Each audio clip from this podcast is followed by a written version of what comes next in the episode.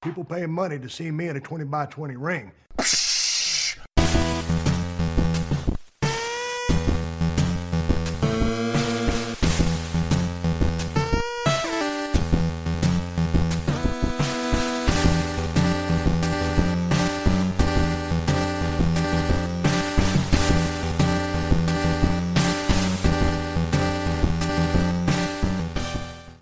And gentlemen, welcome to another edition of your 20 by 20 Ring Crew. I'm Joe. I'm here with my brother Matt. Matt, what's going on, man? Hey, what is going on? Episode 113's going on, Matt. And uh, we're going to begin with the elephant in the room, so to speak. And uh, we're going to talk some AEW, more specifically, AEW Revolution, the pay per view that happened uh, for us this past weekend. Um, and it was it's available over on FITE. You can get that uh, replays and whatnot over at 20x20crew.com slash podcast slash fight. That's F I T E for those who want to spell that correctly. Um, get yourself uh, a FITE account, and as long as you do it with a uh, as a new subscriber, so use a brand new email uh, we're going to give you credit towards uh, a future FITE purchase. How about that? Sounds Sound like good? a deal to me. Excellent. So, with with that being said, where the fuck do you want to begin? Now, I'm you know kayfabe here. I did not watch the pay per view in its entirety. I watched highlights and clips, but I did watch the final match, the exploding barbed wire match. Other than that, it was just bits and pieces here and there. I know you watched the the pay per view in its entirety. I did. I did. You were telling me you're gonna give it like a, a B, B minus. About a B minus. Okay. Yeah, it's. I think. Uh, I think there's a lot of good that you can take from the actual card, but uh, I think it drops the ball in in in a number of ways, and I I think let's start with the, the most obvious one. Let's start with the main event, the match that you actually watched, the one that everyone's talking about. Are you sure you want to start with that? I want to start there because I'll, I'll segue to some good stuff after that. Because, Okay. because the, the the match that we're we're obviously we're talking about is the exploding barbed, wire, death, match. Kenny Omega uh, defending the AEW World Championship against Jon Moxley. The match goes about 26 minutes. You get uh, you got some explosives happening during the, the ring. You had some barbed wire. You had some good spots. You had some weird spots. You had some An ex- annoying commentary. An exploding barbed wire baseball bat. Exploding barbed wire baseball bat. I forgot about that. Yeah. You saw a chair that not only like folded, but like it disappeared. so you got you saw some magic as well. Uh, that was pretty cool. It's always cool to see a magic trick in a wrestling match. Overall, the match for me, and maybe my partner would disagree with me on this, but the match was better than I thought it was going to be. With that being said, I'm just gonna say it right now, and then we can we can go more into details with this. Anytime that you have, and I'm I'm just talking about the match itself, I'm not talking about the what's happening after the match. Okay. Anytime that you deal with things like explosives, or we've seen it with electricity, or I don't even. I, it's not even fair to even put this in the, in the, the category of this, but like removing body parts such as eyes, oh, that's right. you put the wrestling business in at risk for being overly fake. Yeah. And I understand wrestling is pre-scripted. It is, there is a level of fakeness to it. But correct me if I'm wrong. Just like if you were to watch a movie, the goal is for you to buy the story of what's happening, to buy what's happening as if it's if it's, as if it wasn't fake. Because if you are watching something that is blatantly fake, like bad acting, for example, you're clearly being like, I'm watching somebody pretending to be a character, instead of saying, wow, I really believe Tony Stark just saved the fucking world and, and by by and risked his life by doing it, or sacrificed his life by doing it. Mhm. You get that emotional attachment. Pro professional wrestling has to be that too, in the in the sense of you have to believe that when these guys are putting themselves through hell, it really is hell, and sometimes it is. Sometimes you know, you know, it, it, or in this case, if, if it sure was, I mean, you, you still are dealing with barbed wire, even even if it's dull, dull barbed wire still hurts. Yeah. so there's not a really n- a nice way of going through it, but you deal with explosives, and explosives for anybody that's had a you know Fourth of July mishap, for example, you know what kind of damage that can happen. Mm-hmm.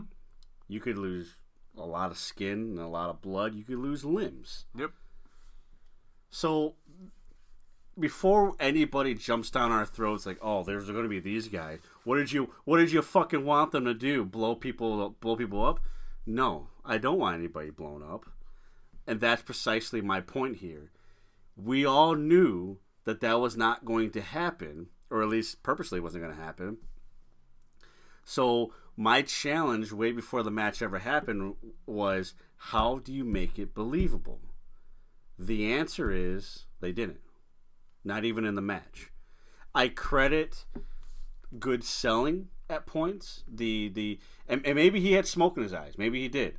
But the Kenny Omega needing water in his eyes, that seemed like a, a good sell. Again, if if he had wa- a, a legit smoke in his eyes or something in his eyes, I do apologize. That was then that was real. But more than likely, it's a sell. Good sell. He's doing his job. But again, as I'm sitting here on my couch watching it, I'm having a hard time buying into what's happening. The barbed wire part, even the barbed wire bat, I am believing that. The chair, the disappearing chair that fucking Jon Moxley went through when he got uh, hit with the one winged angel. That was to me that was like the most excruciating part of that match because that that shit looked like it was hurt. Like it hurt. besides besides the uh, the paradigm shift onto the the board on the Okay. outside, because again, they're you know Kenny Omega had a pretty nasty fall from that height too.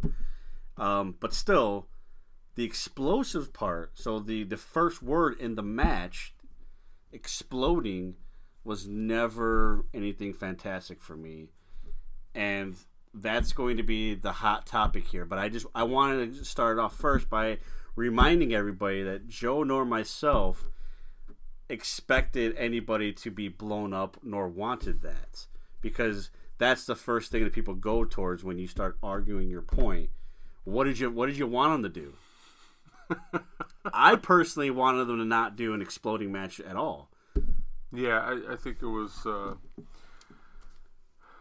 what's the word I want to use?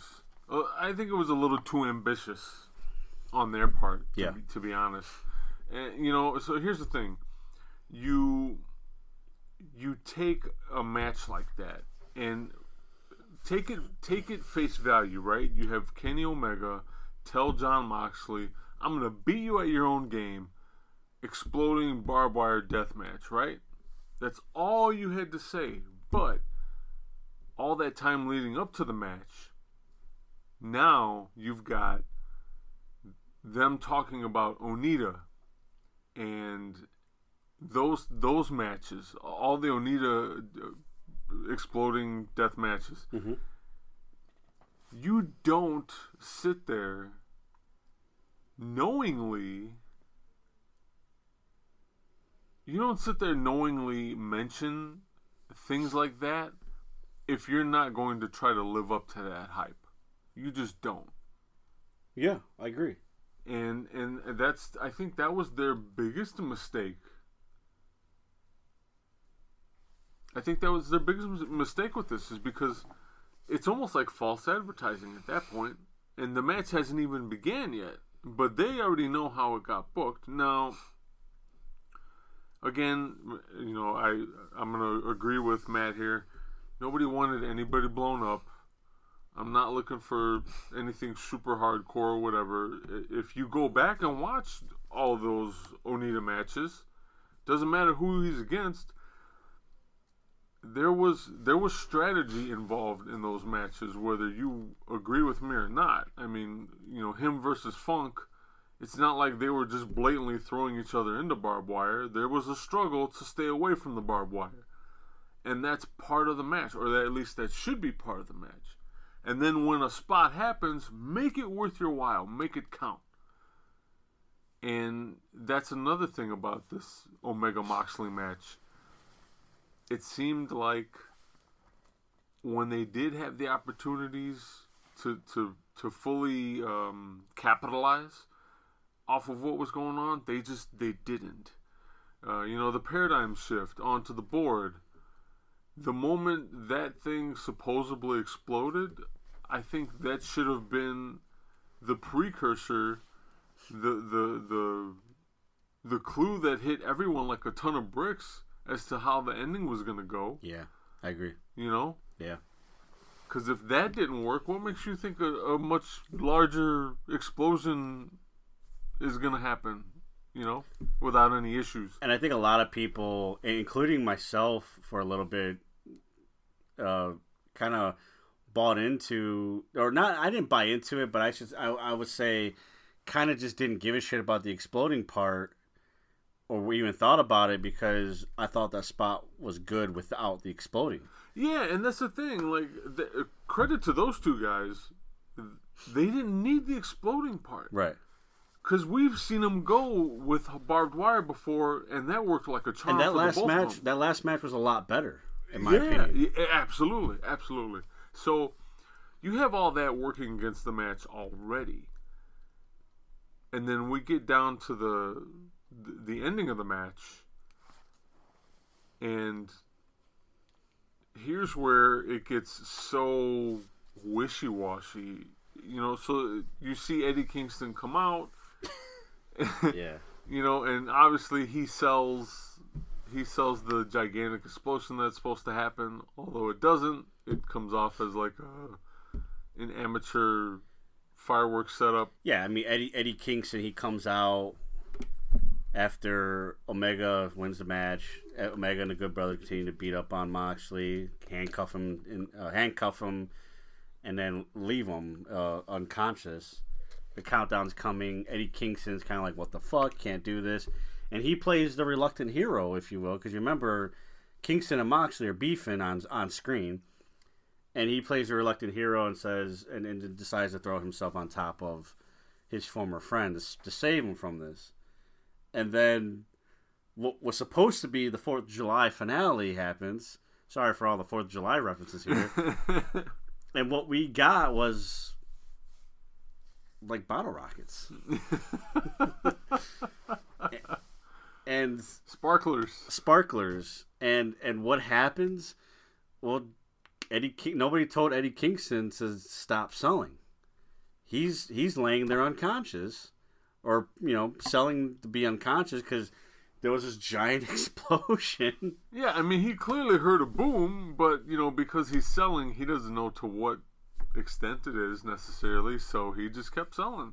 I mean he did the right thing because for him to to to break kayfabe at that point, like it would have just it would have made the situation that much worse for everybody involved. But I, Well, my thing is this: there was plenty of referees coming into the ring.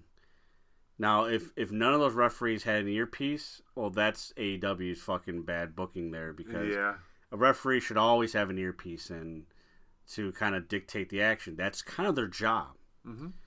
Audrey is, is Audrey or Aubrey? I can't remember which one it is, but she comes in, and you know, to after the explosion happens, we'll just call it an explosion. she comes in, and at that point, somebody should have been telling her in her ear of what the what the play is. We're changing the play, so instead, tell tell Kingston like this is what you need to do. Tell Moxie this is what we need to do.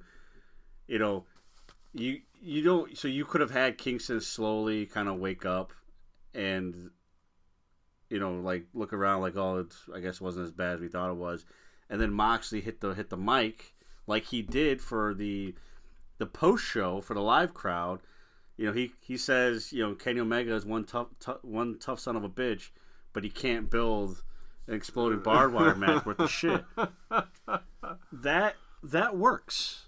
That that very much works. It it, it, it makes it makes up for a, a dud because live TV and I look, Joe and I we've been watching this since you know since since before you can ever fucking think of, and we know that live TV, whether it's pro wrestling, whether it's anything, things go wrong.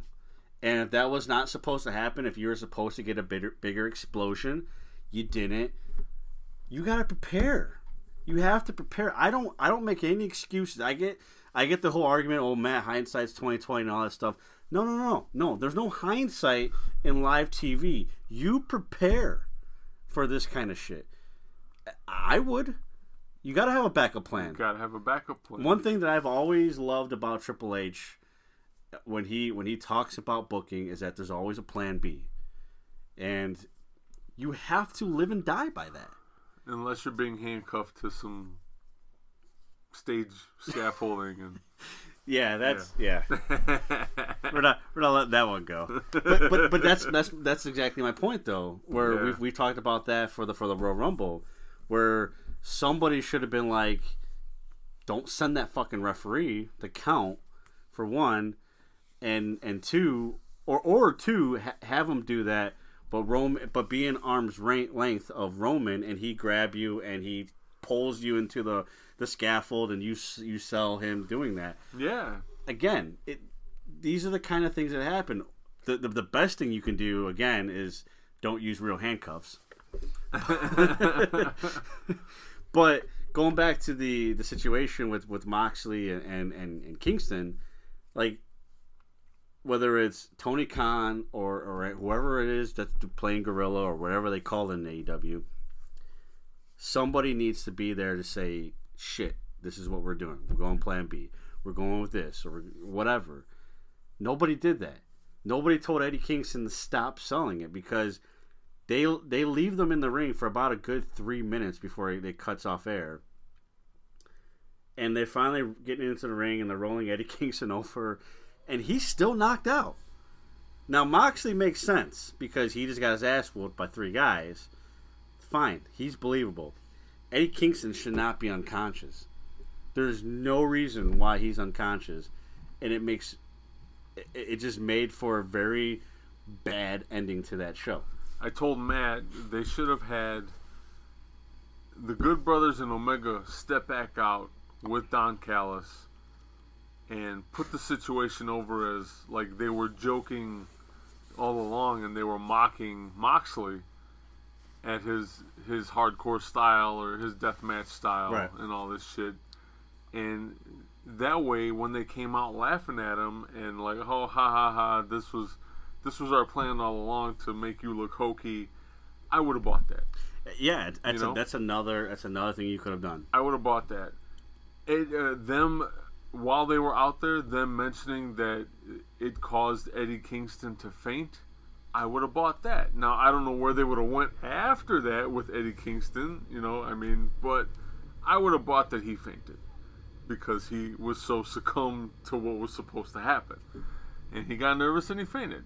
I would have bought that Sure, sure. but they didn't do any of that. And then what makes it even more convoluted now is, you know, we've had Tony Khan come out, and I don't have the um, the quote verbatim here, but you know, he came out and tried to save face, and he said it was all Kenny Omega's fault because Kenny Omega's the one that built the the, the ring setup and everything. Yeah. So he built it with a screwdriver and a hammer, is what he said. so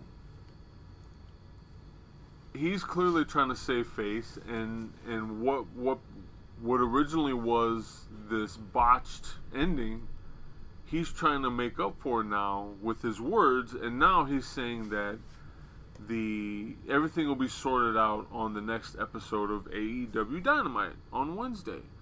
Okay, that still doesn't work for anybody at this point because Right. now the internet has had a field day and a half Yep. with all of this. We're talking 72 hours in between yeah. the pay per view and Dynamite. That's a long time. You, you might as well have 30 days. yeah, You know? And the day There used to be a time where you that was plenty of time, but not not not, on the day of the internet no more. Hell no. Thank you, social media. Uh, right. and, and and to make matters worse, you know, I just I just heard a report um, talking about how there's reports going around. Again, this is just rumor at this point, but that Kenny Omega is like completely pissed and fuming about the match, the ending of the match being botched. So, with all that said, if that's true about Kenny Omega being pissed off, that just you're they're copying whether they want to or not. They're copying to them botching the end of the match, and Tony Khan's not going to be able to get, you know, he's not going to be able to say or do anything to get out of it now. Whereas they had a small window of opportunity to possibly slip one by us, but now that now that shit has hit the fan, there's really only so much you can do to to pick up the pieces and go home with and I don't I don't I really don't know what to say beyond this because it's like you don't want to sit there and and entertain those people that all along and be like AEW shit blah blah blah because hey shit happens It does. But I also don't want to sit there and entertain the fanboys of AEW who see no fucking wrong with what went on. Yeah. And believe me, they're out there. I've I I've seen plenty of comments over the weekend to be like, "What the fuck are you people smoking?" Because clearly, you you and I did not watch the same fucking match. so It also doesn't help. You know, Tony Khan. I get he's the owner of the company, and he feels he can do whatever he want, and you know, I guess theoretically he can. But just because you can doesn't mean you should. Also, in his comments, he's also attacking fans. Well, what do you what do you want us to do? He's one of those people. What did you expect? You want us to blow people up? Again, Tony, no. But we we want you to live up to what you're selling us. You know, if you're selling if you're selling a Ferrari, you, you better give me a Ferrari, or I don't want it. Even if I didn't pay for a Ferrari, you're selling me you're selling me a Ferrari. right, That's what you're advertising me. You, it better be that, and it wasn't that. So that's my problem, Tony, and, and you're not owning up to it. You're not owning up to it, and you're not fixing it. You have you're saying one thing, you got Kenny Omega saying another thing, and Kenny Omega's just not anybody. He's the fucking VP, executive VP. Like and he's your world champ. and he's your world champion. There should be some kind of communication. There should be something. I'm hoping that they somehow pull a, a a magic rabbit out of a hat on Wednesday because Yeah, I mean, la- ladies and gentlemen, let us know how our predictions are. But I don't. I mean, because by the time you hear this episode, it's going to be after the fact. But I'm I'm also I'm curious because usually we're we're pretty spot on with these things. And it's unfortunate sometimes. It is unfortunate being right all the time. I'm telling you, but but I just I don't I don't see how you how you fix this problem. The best thing you can do, I think, right now is is kind of just accept it for what it is and try to rewrite a wrong. Not by not by touching on the exploding barbed wire match, but whatever the next thing is, you fucking knock it out of the ballpark. That's a very good point. Thank you. I'm glad you said that because yeah, that that's going to have to happen. Otherwise, guess what? Your your buy rate is gonna, gonna go be. It's gonna become the drizzling shits. So I was I had a really good relaxing weekend leading into That's uh, always good. Yeah, it was. It was a really good weekend. Knocked out a you know a couple video games by meeting a beat, so I, that was also good too. Uh, you know, and and Sunday morning comes along. I'm eating I'm eating my cereal, watch some cartoons, and I'm just like, you know, should I should I order the pay per view tonight? I mean, I know I got the podcast and I try to be current and everything, but it's fifty bucks, and I got the money, but you know, sometimes I'm kind of tight with my money. Well, and, fifty bucks is still fifty bucks, 50 man. Yeah, fifty bucks is like, am I am I going to be entertained? Fifty dollars worth of entertainment, and and to quite honestly, I don't think I was. But here's the thing, Tony Khan, you, unlike the WWE, you don't have your own network, and and this is before Peacock. Let's just let's just call it WWE Network right now, Okay. because I do want to talk about Yeah, that we too. can talk about that too. I got some choice words to say about that transition. but um, you know, WWE Networks it's selling their, their pay per views for ten dollars a month on top of you know over the top programming. You know, like you know, very similar to Netflix and etc. If you don't have WWE Network, you can still go through us, especially uh, those who are in the international market because it's going to stay the same. Yep. 20x20crew.com slash podcast slash WWE Network. It's all one word. Um, I, I don't like saying this as far as like trying to push advertisements or sponsors.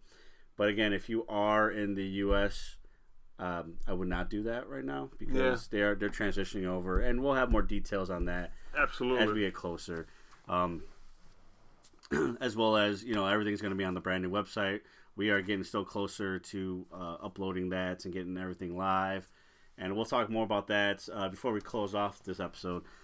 But again, WWE Network has it ten bucks a month. So if they have duds of pay per views, which they do, they have quite a few of them.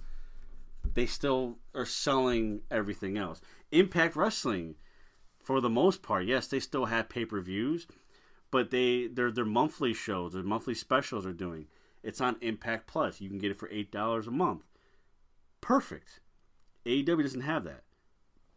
I understand they're not doing monthly pay per views; they're only doing quarterly pay per views, roughly. But still, you're selling me a product for fifty dollars. This shit can't happen. Right.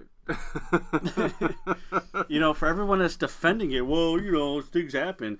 I get that, but I'm still paying for this. yeah, you figured four four pay per views a year, Yeah. two hundred bucks for a year. Mhm. Still, WWE at at ten bucks a month. That's one hundred twenty dollars a year for much more content. Mm-hmm. I'm not saying it's all great content, but content nonetheless. Yeah. You know, Impact, eight bucks a month. Yeah. You know, times twelve. I, I don't know what that works out to Ninety six be. bucks. Ninety six bucks. There you go. Not even hundred dollars. Not even a hundred dollars. Every you know, basically everything that that Impact and TNA has ever done. You know, the the, the phenomenal. I love the phenomenal NWA pay per view, NWA TNA pay per views that were on. I used to I used to always want to order them, but I was you know too young to order myself. And Cheerbox era was no longer a thing, so I missed out on that. I didn't really get to watch TNA until they were on uh, Fox Sports Network. Remember that? I do remember that. Um, Friday afternoons after school too. It was a weird, it was a weird time. But uh, man, that that's my point. Like I'm I'm paying way too much money for you to not only botch the ending, but then to be like, well, what the fuck do you want from me? I want my money's worth. Yeah, because that's because that's good. That, well, that's what you're trying to sell me on to begin Yeah. with. Yeah. we're, we're gonna give you your money's worth the moment you Mm-hmm. you you click to to um, buy the paper. Right. Now, really quick before we get into anything else further, Sure, sure, sure. I know they botched the ending. Yep. We've already commented on on the match itself. Yes. I, I do want to take the time to say, like, it, it's not like we are not appreciative of their efforts during the match. Yeah. I Oh mean, yeah. it- Yeah. It, you it still takes, you know, quite a bit of balls to get in there with any kind of barbed wire or any Mm-hmm. kind of explosion. You know, and and for that, hey, kudos to those guys. I agree. But you have to you you as a fan, any fan is is what I'm talking about. Any fan that watched that match, anybody that watched that match, you can't help but leave that at the end of the night with a sour taste in your mouth. Right. And if you tell me any different, then you're you're clearly either not paying that much attention or you're a fanboy. Mhm. And that's that's all there is to it. That, that's really all there is to it. Bar none. Because you should have a sour taste in your mouth. the match itself was fine. You know, even the the cheap ending with with the Good Brothers coming out, it, it was fine because you're selling the heel Omega, They're Bullet Club. the Bullet Club, right? What do you think they do? Right. And We've seen them ruin entire fucking tournaments in Japan. Like, yes, yes, you know? and that's and all that works. All that works. But it's just it didn't leave me with that wow factor that you saw previously in the previous hardcore matches or whatever you know lights out match. And that's that's to me that's the biggest disappointment out of that because we we we knew going into this match that Omega and Moxley had the chemistry to pull off a match of this magnitude, but it was just too gimmicky to overcome. And that's the that was the most disappointing part of it. I said it before the match and I said after the match, it wasn't needed. The explosives were not needed. It was too much. I mean, just a death match, man. Can you imagine just the spots? You take away all the gimmicky spots, being able to use the ropes, you know, all the ropes and just all the shit that could happen with it, Yeah. a full range. I mean, you you'd been blown away, and then still have the same finish. Still have the same finish that the Good Brothers come out and, and they they ruin what was a great match. Yep. Um, couple things that uh, I wanted to bring up. I wanted to bring to to uh, your attention and talk about on air. We we're kind of done beating up a little bit of the Omega and Moxley situation. I Now ho- hold on, but let's not do that. We fantasy book two. For those of you who are not fucking paying attention, we offered solutions. Don't act like we didn't. we we yeah yeah we we do get uh, villainized quite a bit sometimes. Um, I do. I, I also uh, before we do that, before we move move on, I also want to give my kudos to Omega and, and Moxley too, because again, it there was some good spots. There was some really intense spots, and there's some good spots, and a lot of shit can go wrong in a match like that. I mean, I, and I'm I'm not talking the duds of a pyro. I'm talking about like legit injuries. Oh yeah, to, absolutely. I mean, for, for Omega to take that take that DDT onto the the barbed wire board itself was fucking nuts. yeah. Uh, the the spot with the chair, even though I laughed because like it disappeared. Like I don't, it did. I don't know where the fuck it went. I didn't see it anymore. But the biggest part about that too was you know again being driven through that fucking chair is Yeah. it's always insane to me. I, I, but um, there were a couple of quote unquote surprises in the night, and before we talk about the good, because I did give it a B minus. I, I- want to talk about the things that are kind of frustrating with me with, with the AEW product all, all all in all. The two big surprises of the show. One was for the the ladder match. That guy was Ethan Page.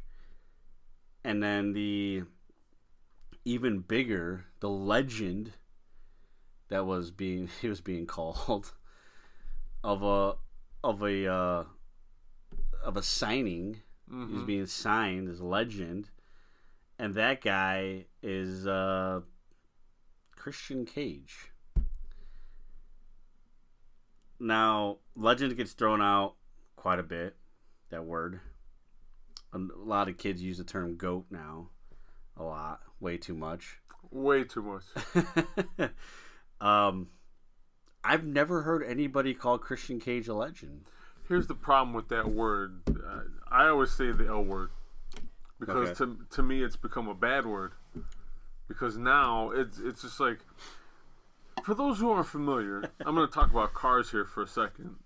Okay. For those who aren't familiar, in the world of cars, automobiles, anything over 30 years old is automatically considered a classic.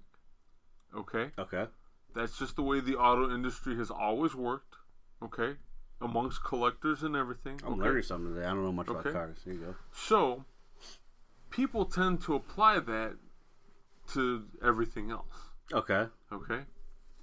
So you've got, and I'm not saying it's there's a 30 year mark here with wrestlers or anything, but all these wrestlers from a previous era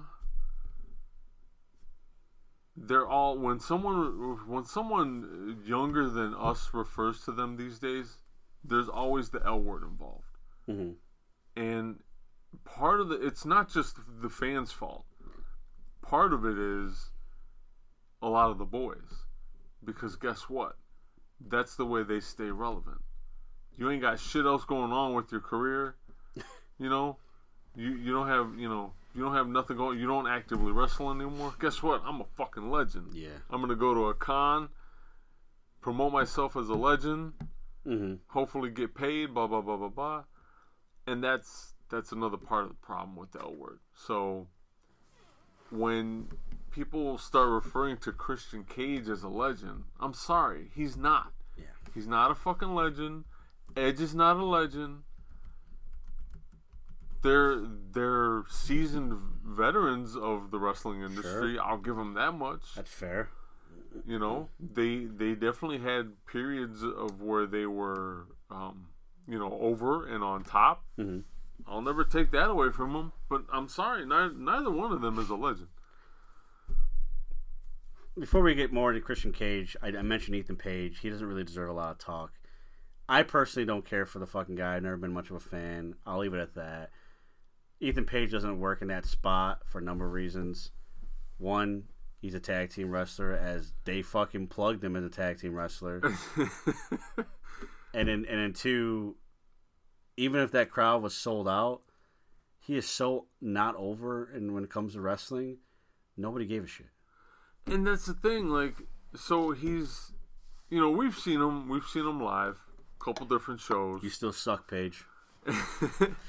and he's never been he's never been over as a babyface not uh, the few times that we've seen him he's it's never translated over completely Right. for him there's a lot of potential i'll give him that He's a good worker. yeah he works for sure. but I've never seen him where he was over, and and don't get me wrong, like it's not like I sit there and pay, you know, one thousand percent attention to Ethan Page because I don't. right.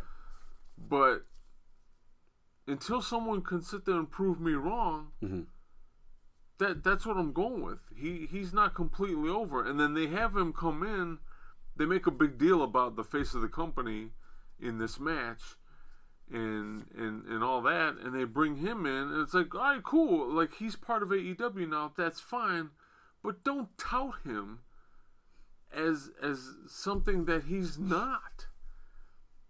And then your fucking announce team don't put him over in the match. Yeah.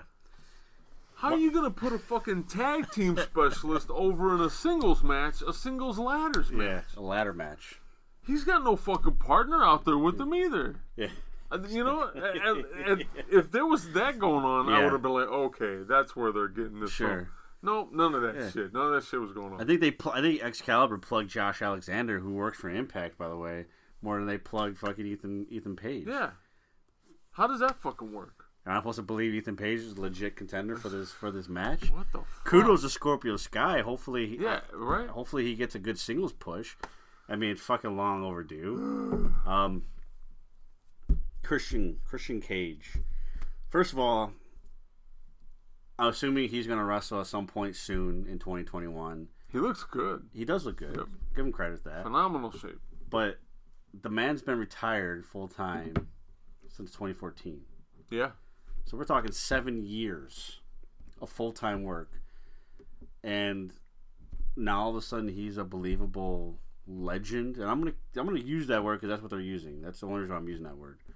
But he's a, a believable legend that's gonna come in and quote unquote outwork everyone.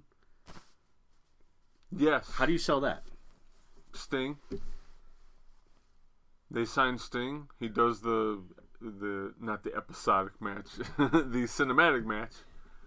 And I'm not. I'm not. I, don't get me wrong. I'm not sitting there taking up for Sting because I don't want to do that. Mhm. But at the same time, that's how he's able to do what he does. Yeah.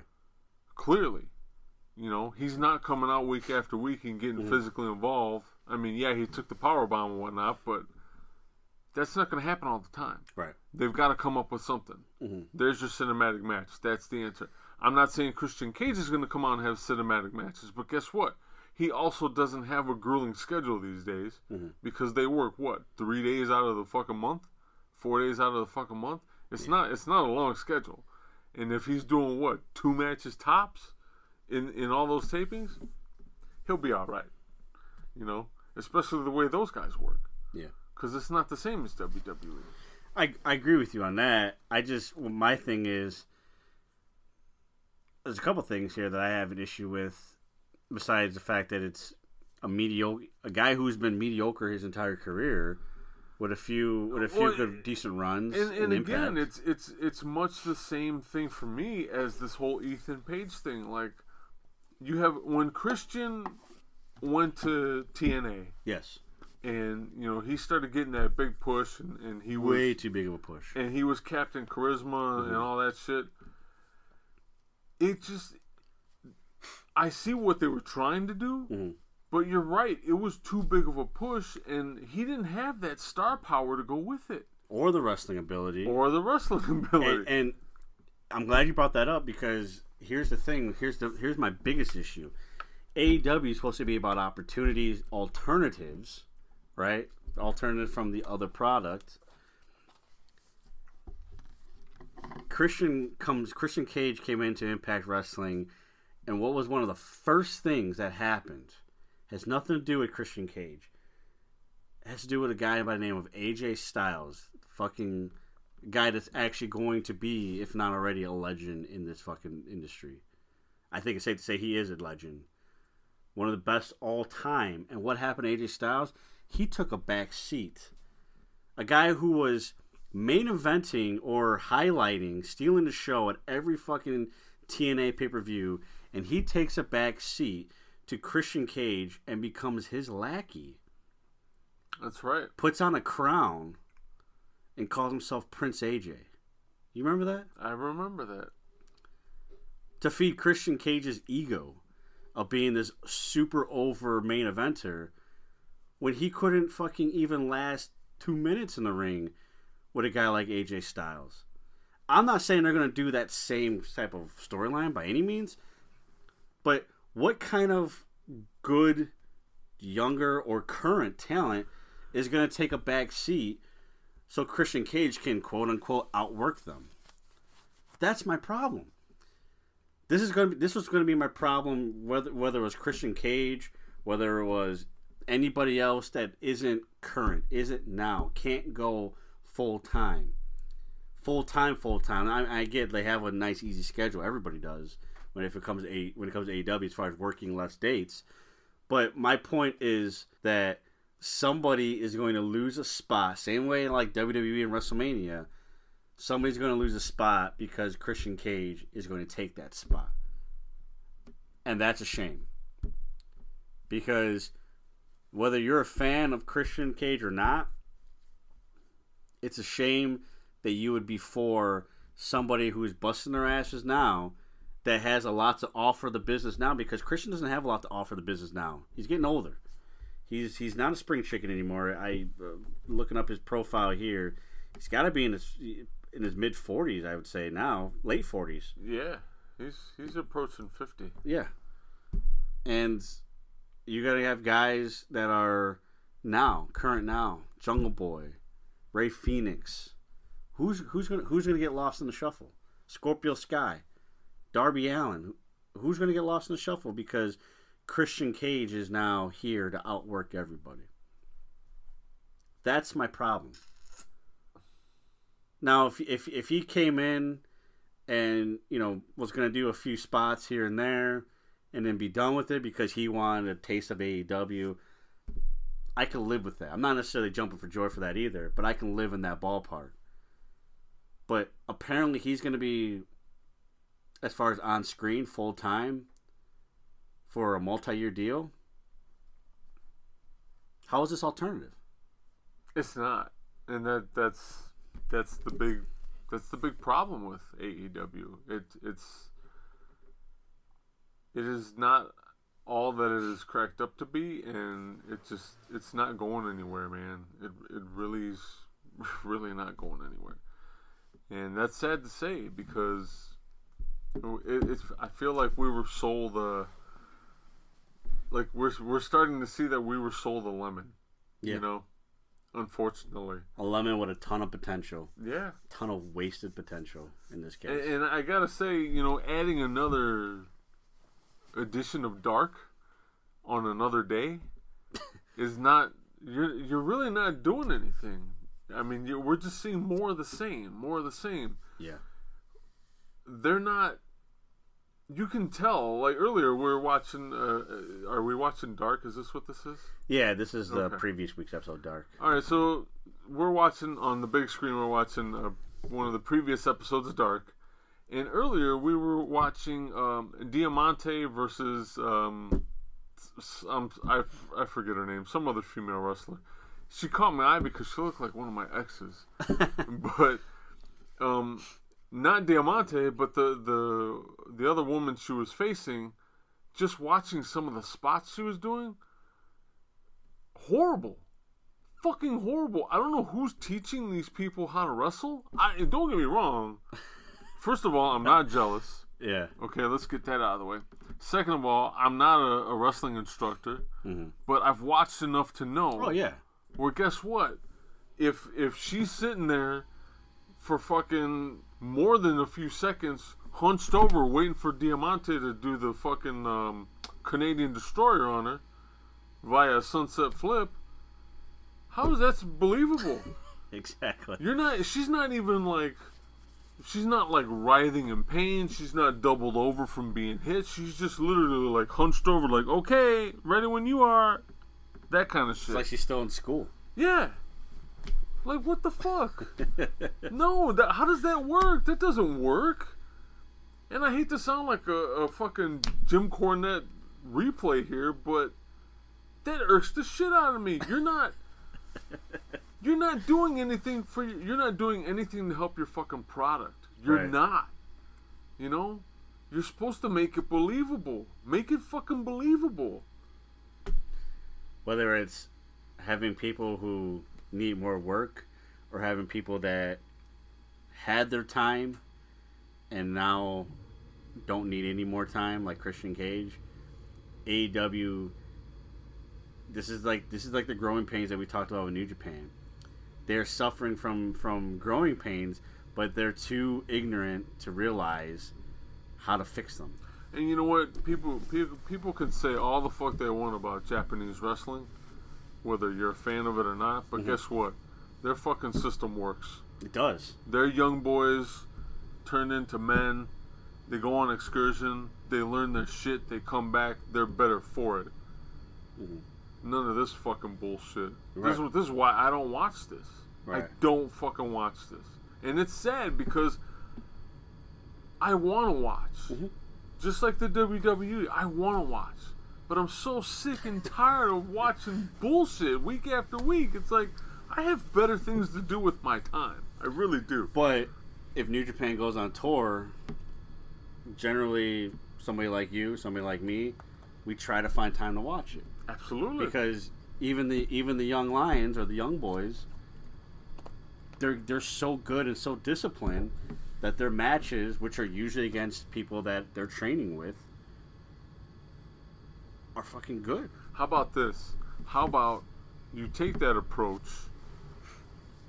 Consider your average young boy, right, in New Japan. Mhm. You're you're you're taught a handful of holds. That's all you can use. Your finisher has to be something like a Boston Crab or something of that caliber, and that's that's your finisher. You're mm-hmm. not allowed to do anything else. So let's let's apply this to AEW. Stop bringing these fucking dudes in who think they need to do like 15 million fucking moves. Yeah. Concentrate on what works for you and what you know how to do. What did Dusty Rhodes used to say? Don't do shit you don't know how to do. Yeah, Simple as that. simple as that, man. That's a life lesson right there, ladies and gentlemen. That applies to anything in life. Don't do something you don't know how to fucking do. Because guess what? You're going to look like shit doing it. And if you're going to do it, don't do it on fucking national TV in front of everybody. I'm glad you pointed out. Don't do it on pay per view. exactly. Don't do it on fucking YouTube. Don't do it anywhere except a fucking training camp where no one else except your peers can watch you. I'm glad you pointed it out too because I'll say one last thing about Christian Cage, and I'll stop beating him up. but you, back in in the late 2000s, early 2010s, one of the most popular moves that was coming from TNA actually was when they were going running towards the turnbuckle and they would jump through the turnbuckle and then kind of like kind of like uh, move themselves up to like kick them from the opposite end if that makes any sense Uh-huh. you know what i'm talking about Yeah. And they would do it all such a fast motion. And then christian cage is like i'm gonna do that too. So he would do that. He'd run towards the ropes and then he would like slowly jump through it stop completely stop and then like seesaw himself up. And like the other person had to sell it so so much because they had to wait for him. Yeah. It was just like dude stop doing that move Yeah, that's a don't perfect example of what joe's is do, saying Yeah, don't do that move. Christian cage was never a fast-paced wrestler don't do that Yeah, don't do that. Wrestle your style. Even if it goes against what everybody else is doing, because guess what? Now you're gonna stand out. Why and why is that such a yeah bad why is thing? that such a bad thing What the fuck? why does everybody have to be a high flyer these days you Yeah. know what i mean Jesus. moving on from everything negative about revolution. Actually no i shouldn't say that. There's there's one more aspect of it but before we talk about that because that's kind of a broader picture if you will slash missed opportunity there's a, there's a lot of good aspects of the actual card and, and i'm not going to break it down to you folks. You heard my partner plug FITE you know 20x20crew.com slash podcast slash FITE f-i-t-e you're to give you credits on us you become a new member and um, and you can get yourself access to this pay-per-view and you can watch it for yourself and base your own opinions uh, to yourself. Uh, i did like the i actually did believe it or not enjoy the cinematic street fight. I thought it was actually done because i knew what it was Yeah, going into it, you you can't. If you thought of it as anything else, you're you're kidding yourself. Mm-hmm. right You know. And unfortunately, there are people out there that thought you're, otherwise. you're gonna get a legit street fight yeah.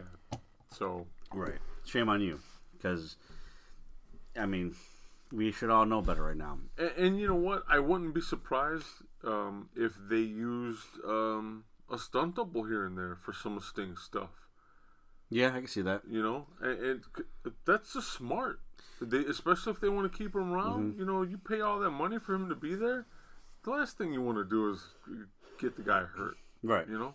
I mean, we're talking about a six-year-old man here that that that has health issues.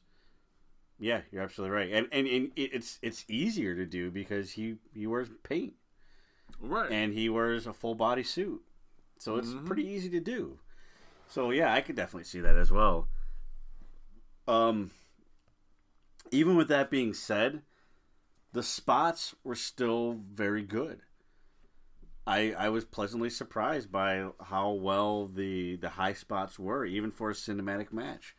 Was it cheesy at times? Yeah, I didn't need to see Brian Cage and, and Ricky Starks get into a car and drive to this facility. but you know what?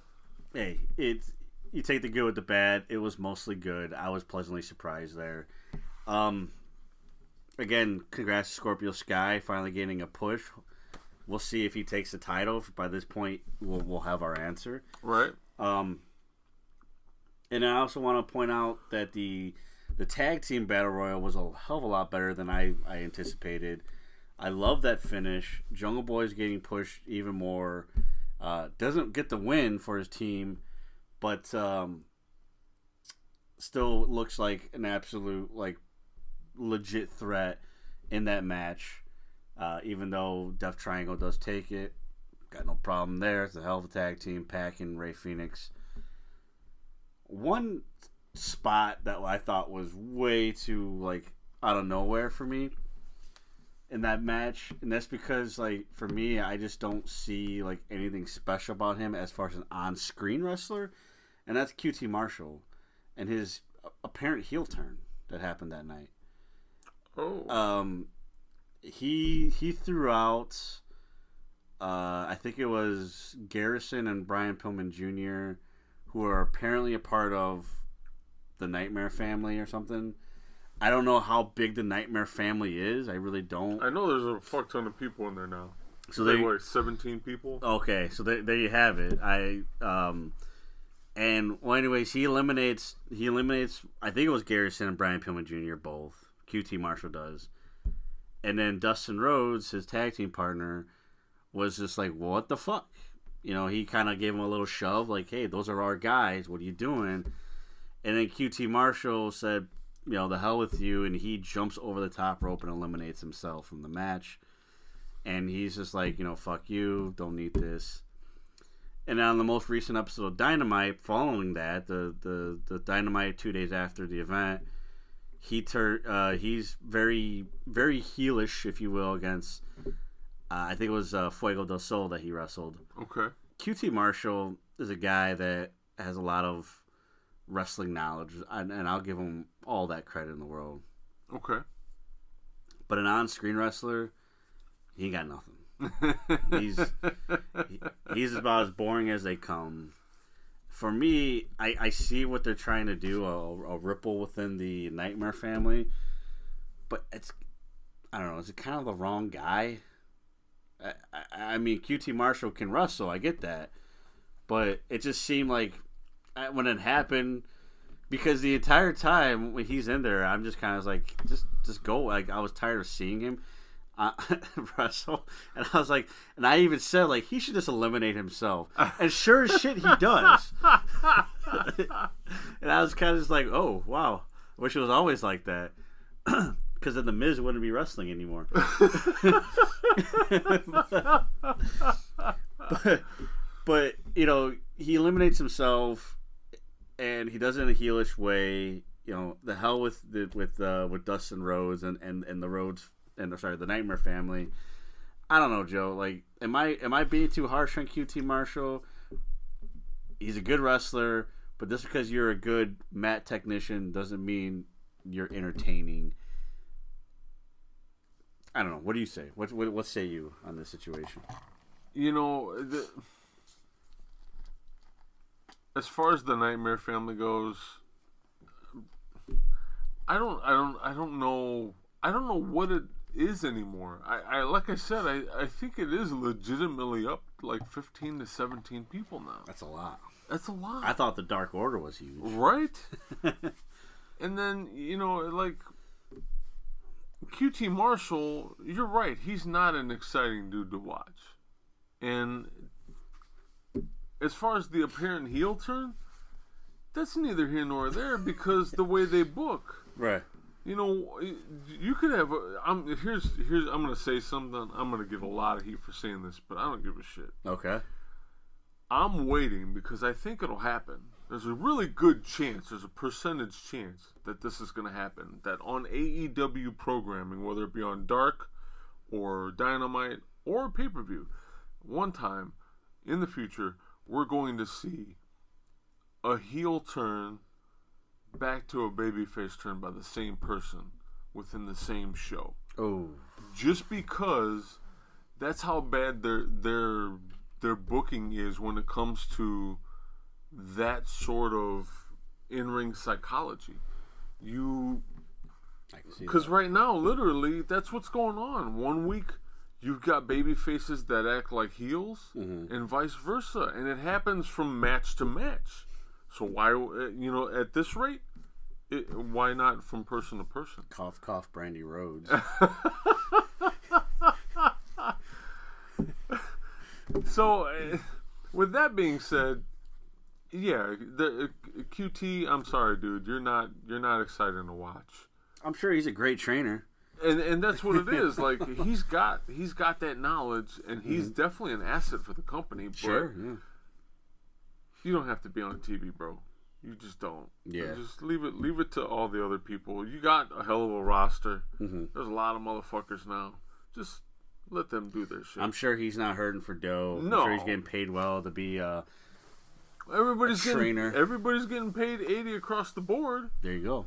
Yeah. So yeah, you can't you can't bitch about money.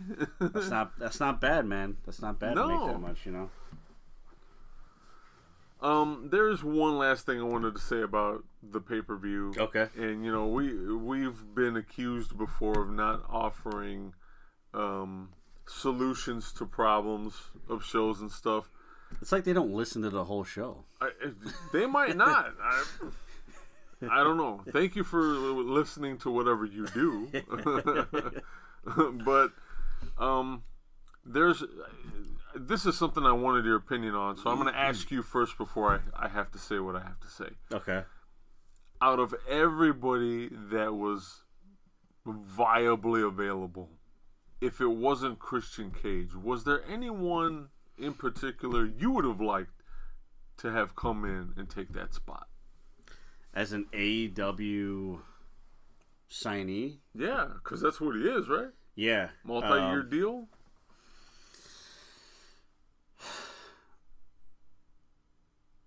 We got to call him a legend, or just anybody in. No, in no, no. general? Any, any, anybody viably. Like, you know, obviously, if we know they're under contract and they're not going anywhere, they can't be. because the guy, the guy that I, I, I would have signed if, if I'm if I'm Tony Khan, I'm looking for the best talent out there that's available. This is not going to be an exciting answer. I'm going to tell you that right now. Ah. M- maybe to you it will. Well, I was gonna say that to me that doesn't matter. I'm But- just curious as to who you would pick. If I'm if I'm signing a big a big name person, that's going to actually be an asset to my company, and he's willing to sign. Well, because that's the way they touted it. Mhm. They said this person was Hall of Fame worthy. Didn't say what Hall of Fame, Okay. and then that they were a major star, and it was one of Tony Khan's favorites. That's all we really knew going into Okay. the match. So yeah, my guy, his he's not a necessarily a Hall of Fame esque guy yet, though his father is, or at least should be. The best guy that's not signed by anybody, and I'm glad you asked me this question because I was going to ask at some point, probably an episode of 20 by 20 by 20 for March, was why he's not signed yet by a major company, and that's Davey Boy Smith Jr. I I bring him to the table because for me he fits any any roster anywhere and the look that you gave me I, I know you probably don't, don't agree but I stand by my pick because I've I've seen him I've seen him in MLW I've seen him even in as a even as he was treated like shit in WWE the guy is a pure worker, and more importantly, too, I've seen him in New Japan, which is where his best work has happened. I think he bridges the gap of every type of wrestling style that you want to bring to the table. Does he need work with being a great TV persona? Sure, but last time I checked, Christian Cage isn't great on that either.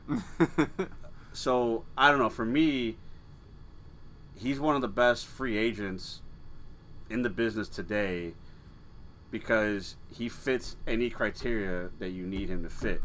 And I go by free agents because there's a lot of guys that you could sign, but they're not necessarily available right now. I could have sworn that he's been courted by WWE.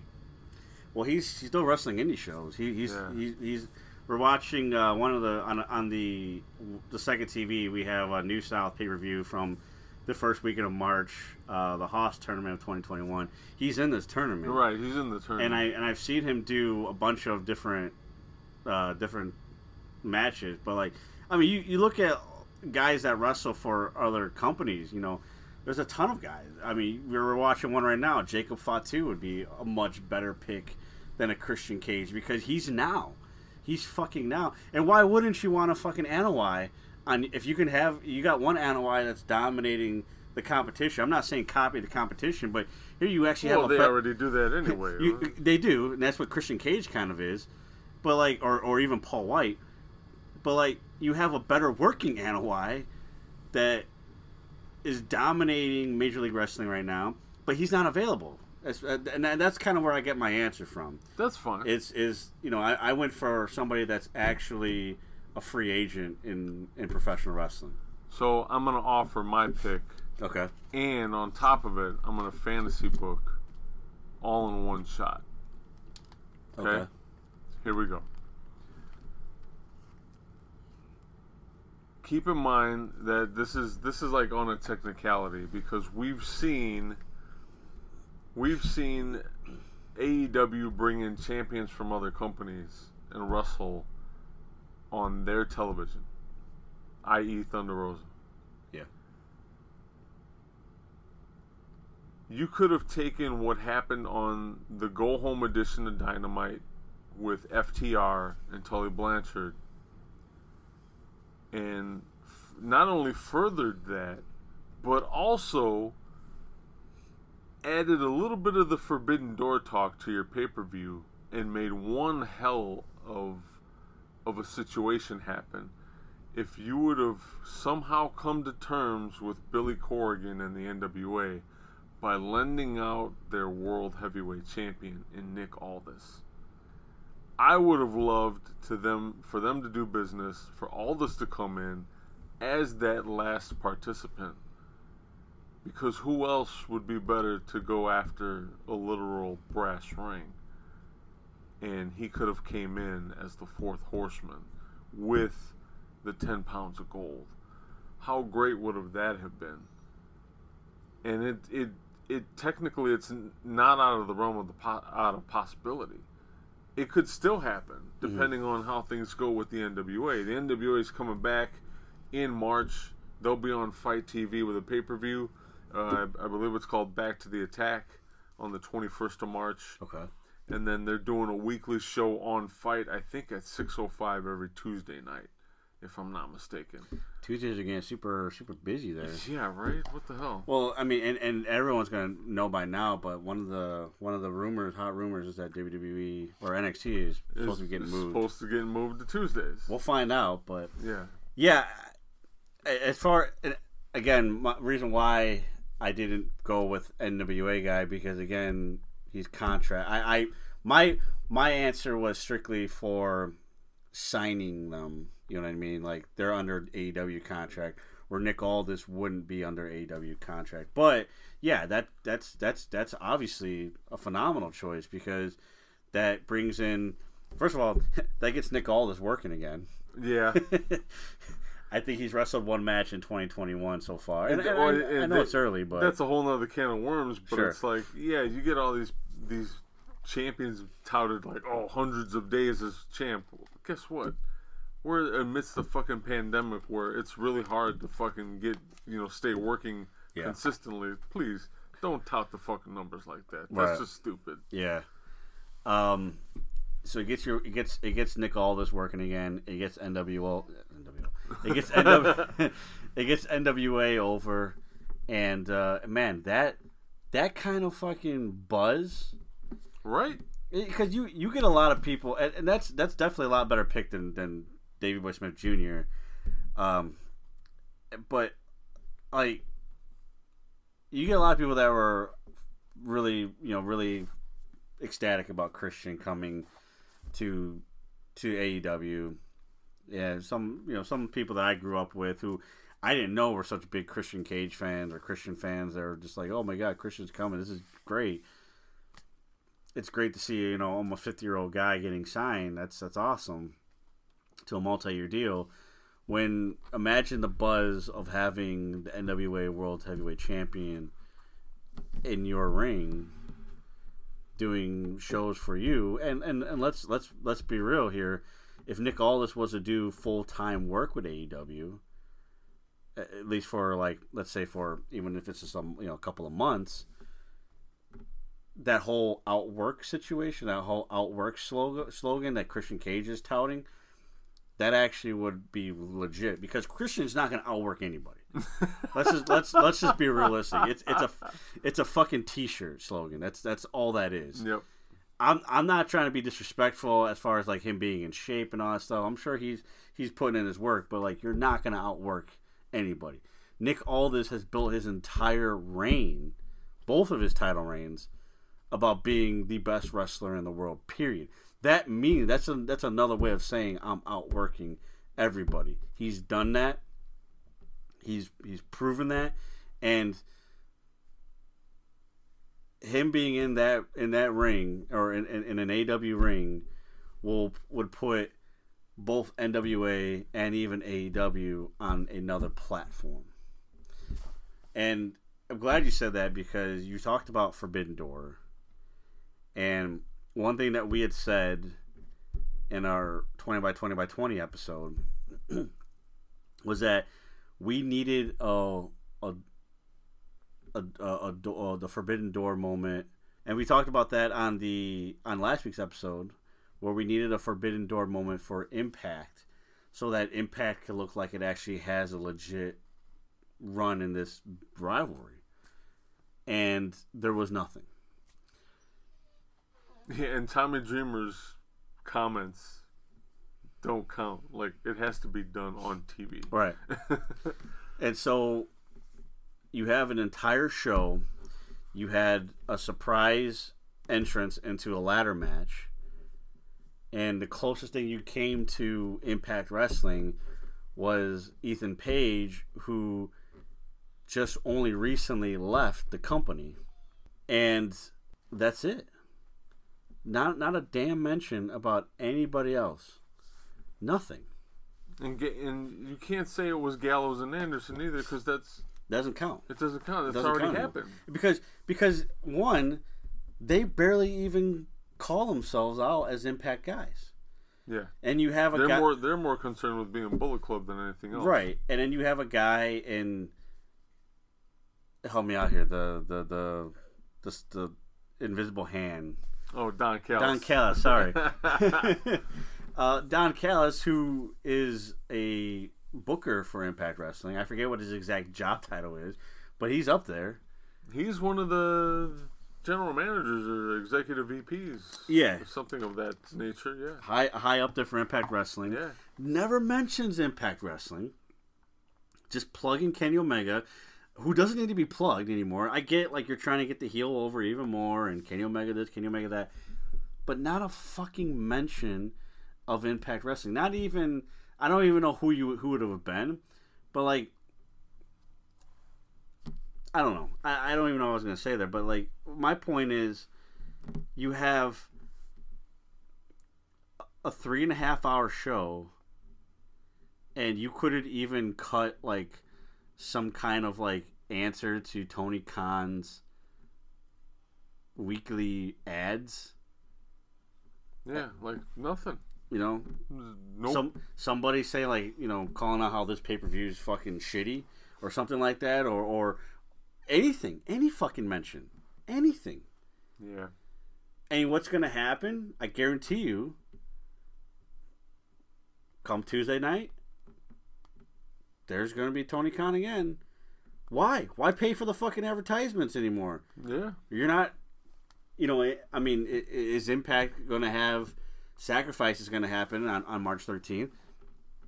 Are they going to have AEW guys showing up at the at the pay per view? Is, is, is something going to happen in the in the, the world title match between Rich Swann and Moose? I, I doubt it. What is the point of having a forbidden door if nobody goes through it? Yeah, I, I don't know. I don't know. This this relationship just becomes stranger and stranger by the by the week. Like the, Because the most used guy in the Forbidden Door is the guy that's been doing doing things in multiple companies just because he can, and that's TJP. He wrestles on on Impact. He wrestles on MLW. He wrestles for New Japan, yeah, at least for stateside version of New Japan. That's that's the most that we're getting out of it. What's going on, guys? What is, what is happening? I I don't know. I have no clue. Who's booking this shit? yeah, and, and for those that that, that, that want me to stop complaining, I'll, I'll give you an answer. I'll give you a solution. Start using more fucking people. Yeah. It's, it's pretty fucking obvious. There's plenty of opportunities. Why does Ethan Page need to be the guy? Why couldn't it have been an Impact guy? yeah. Why couldn't you want to fucking promote Josh Alexander so fucking much? Why not have Cord Excalibur? You know, he was promoting him so fucking much. Why not have Ethan Page be announced as the guy? He comes out and somebody fucking he gets attacked by somebody. Kidnapped. That seems to be popular. Yeah, we're doing a lot of those. it, the silly shit like that, man. It, it, it's it's it's oh, whatever. Again, the show was the show was fine I, I, for the most part. It wasn't quite worth fifty bucks for me. You know, I I, I, really think they need to uh, rethink that pricing point. Um, but maybe they don't need to. Maybe their buy rates are good. I'm not sure what their buy rates are off top of my head, or actually at all, because I, I don't even think they've been released at this point from when we were recording this uh, episode.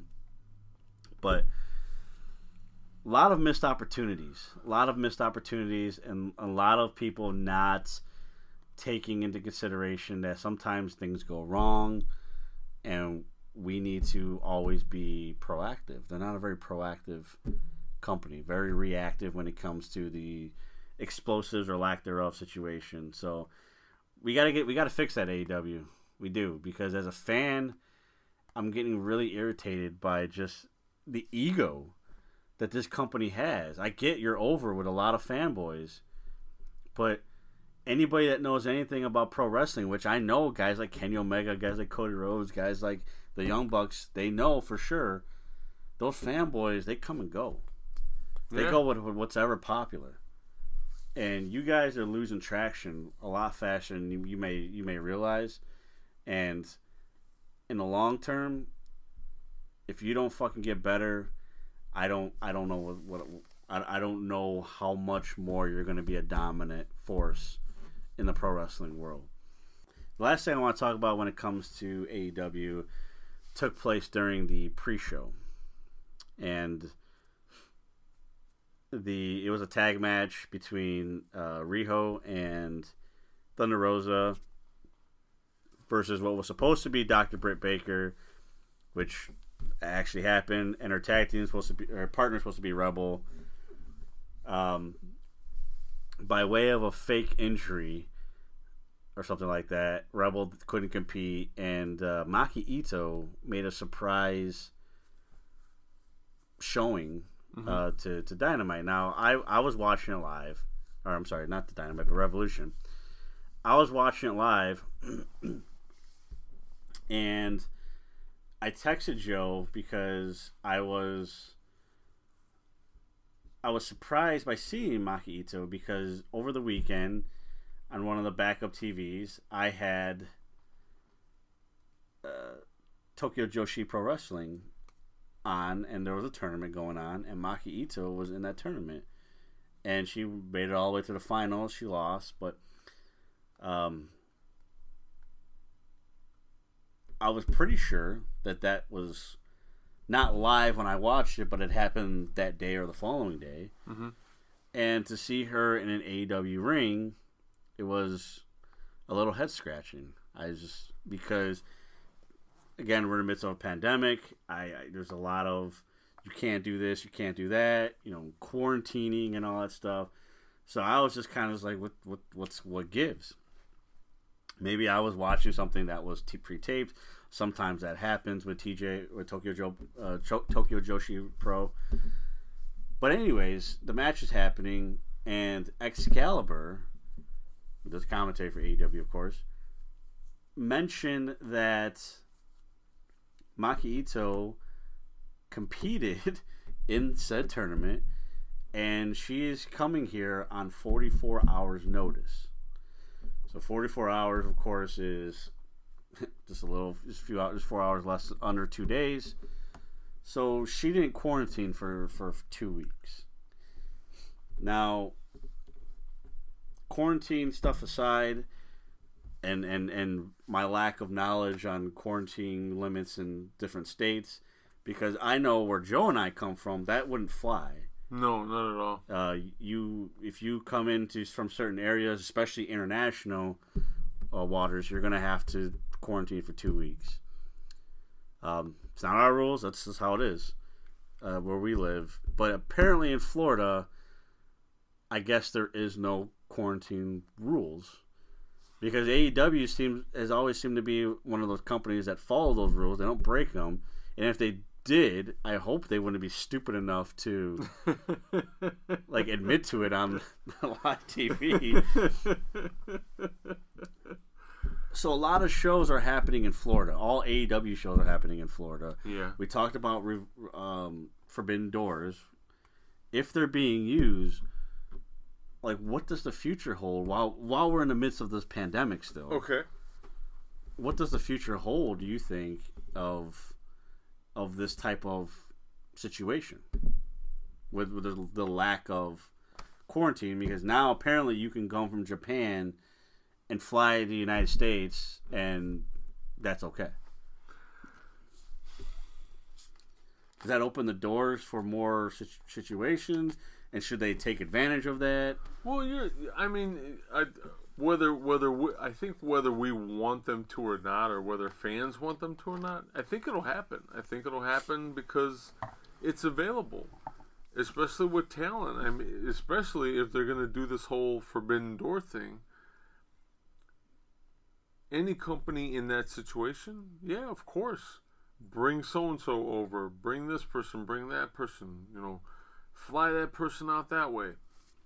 If that's the case, I'm sure they'll try to capitalize off that.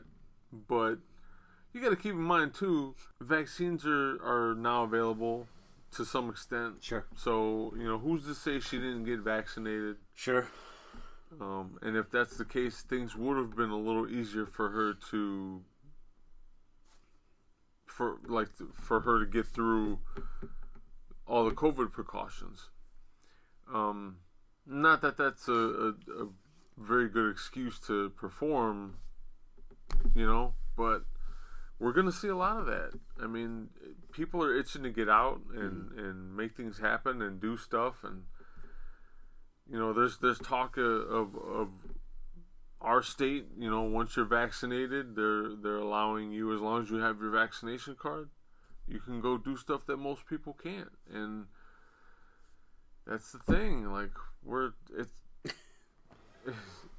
Does it make sense all the way? No, I, I don't think it does.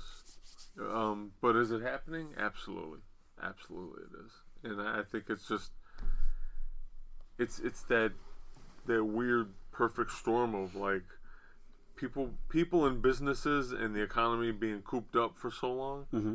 and the vaccines available so now like let's just put all that together and see what happens that kind of a thing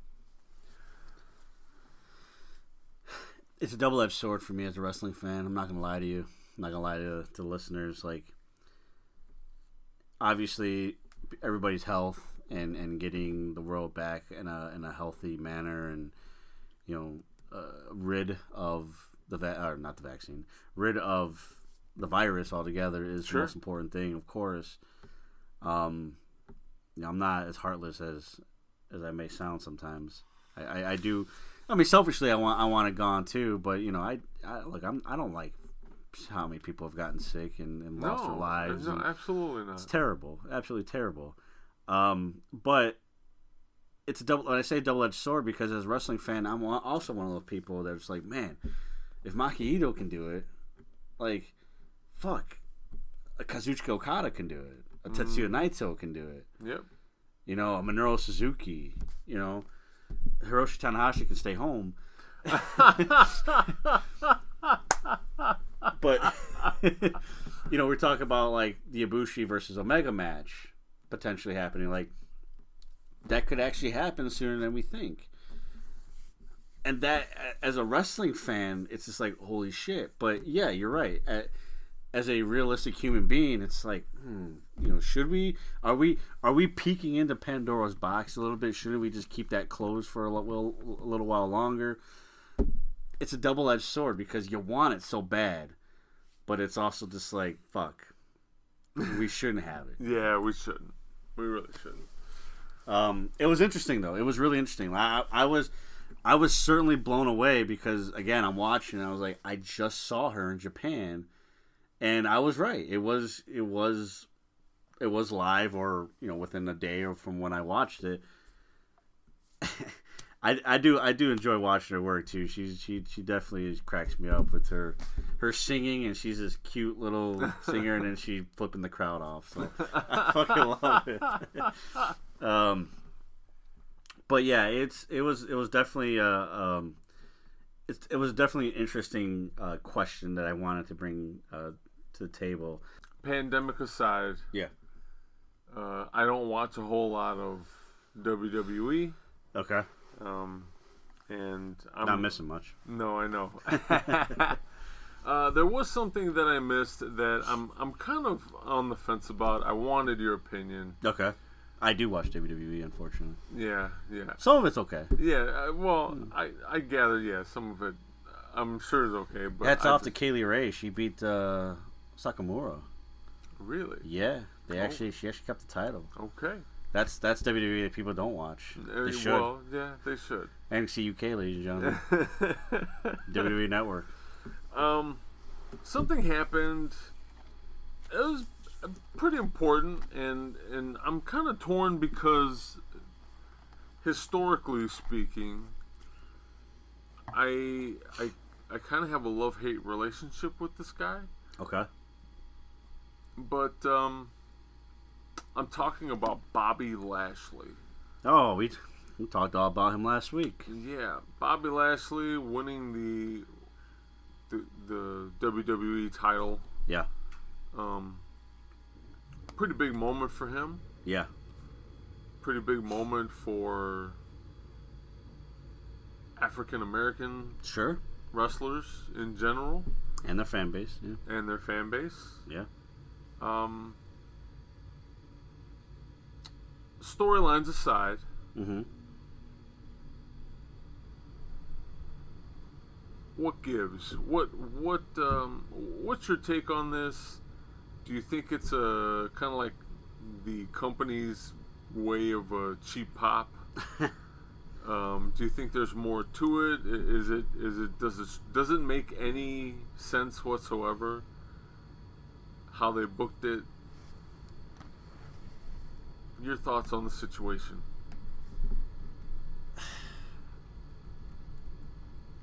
It's always a, a, a tough subject when you're putting uh,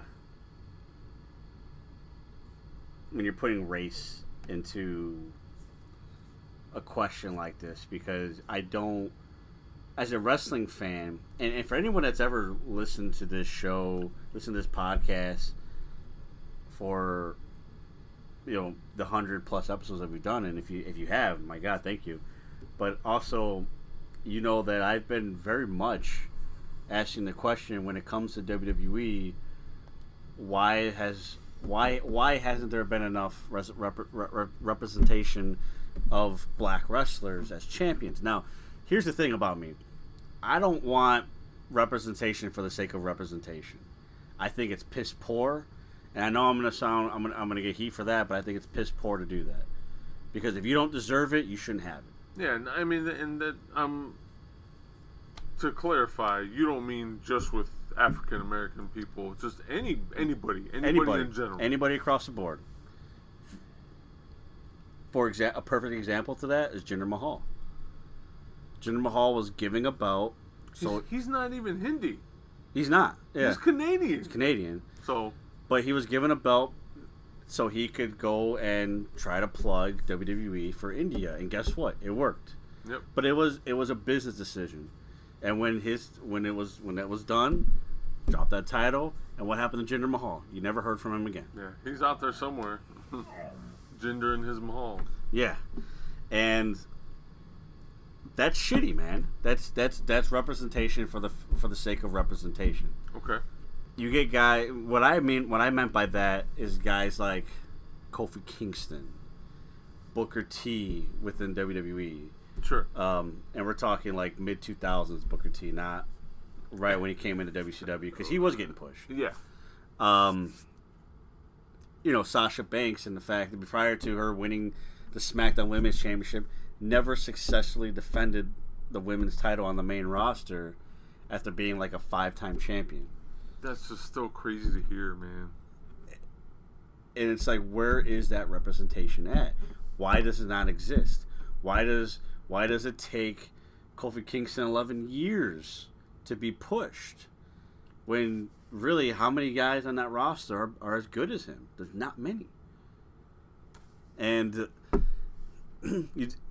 I was very critical on the Bobby Lashley title change last week, but if you go back listen to that podcast, I never said he wasn't deserving. My issue with him being champion was Drew McIntyre carry the company during a pandemic. They're in a fucking pandemic. While Roman Reigns, everybody's favorite guy, left. I understand it's a pandemic and he was worried about his health. I'm not shitting on that. But business but but health aside, the business suffered because he said, "Fuck it, I'm leaving. I'm not doing it." Drew McIntyre picked it up and he ran with it. And his thanks was to drop the title five weeks before fucking WrestleMania. How is that right? So that was my issue. Okay. I want to clarify that.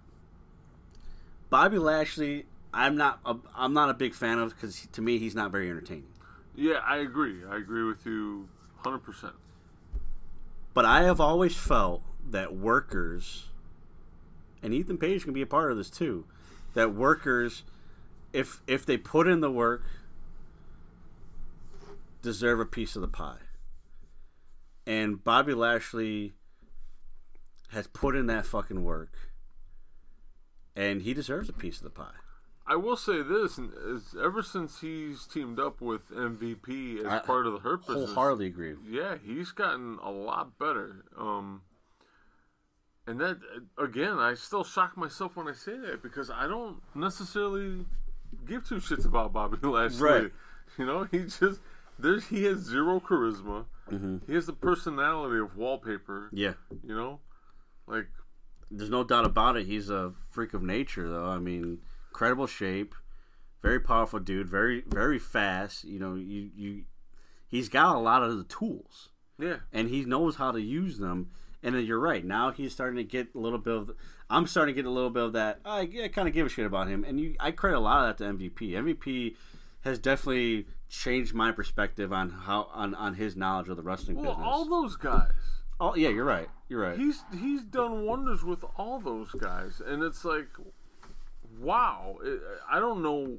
I don't know how he persuaded them to even get in into a stable together. sure. Yeah. But kudos to to whomever, however that came to be, because it's working for Right. them. All of them, you know.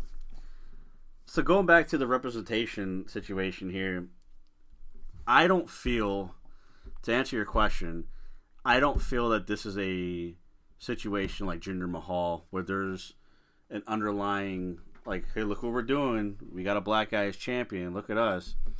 I still feel, and maybe I'm wrong about this. We'll find out in the coming weeks.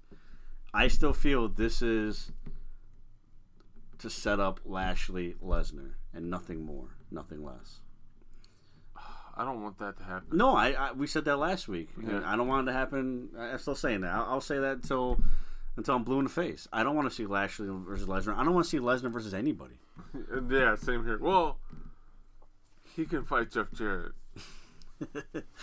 There was a lot of people we added to that match. Yeah, you're right. It can happen on inter- international waters in case someone dies unexpectedly twice. So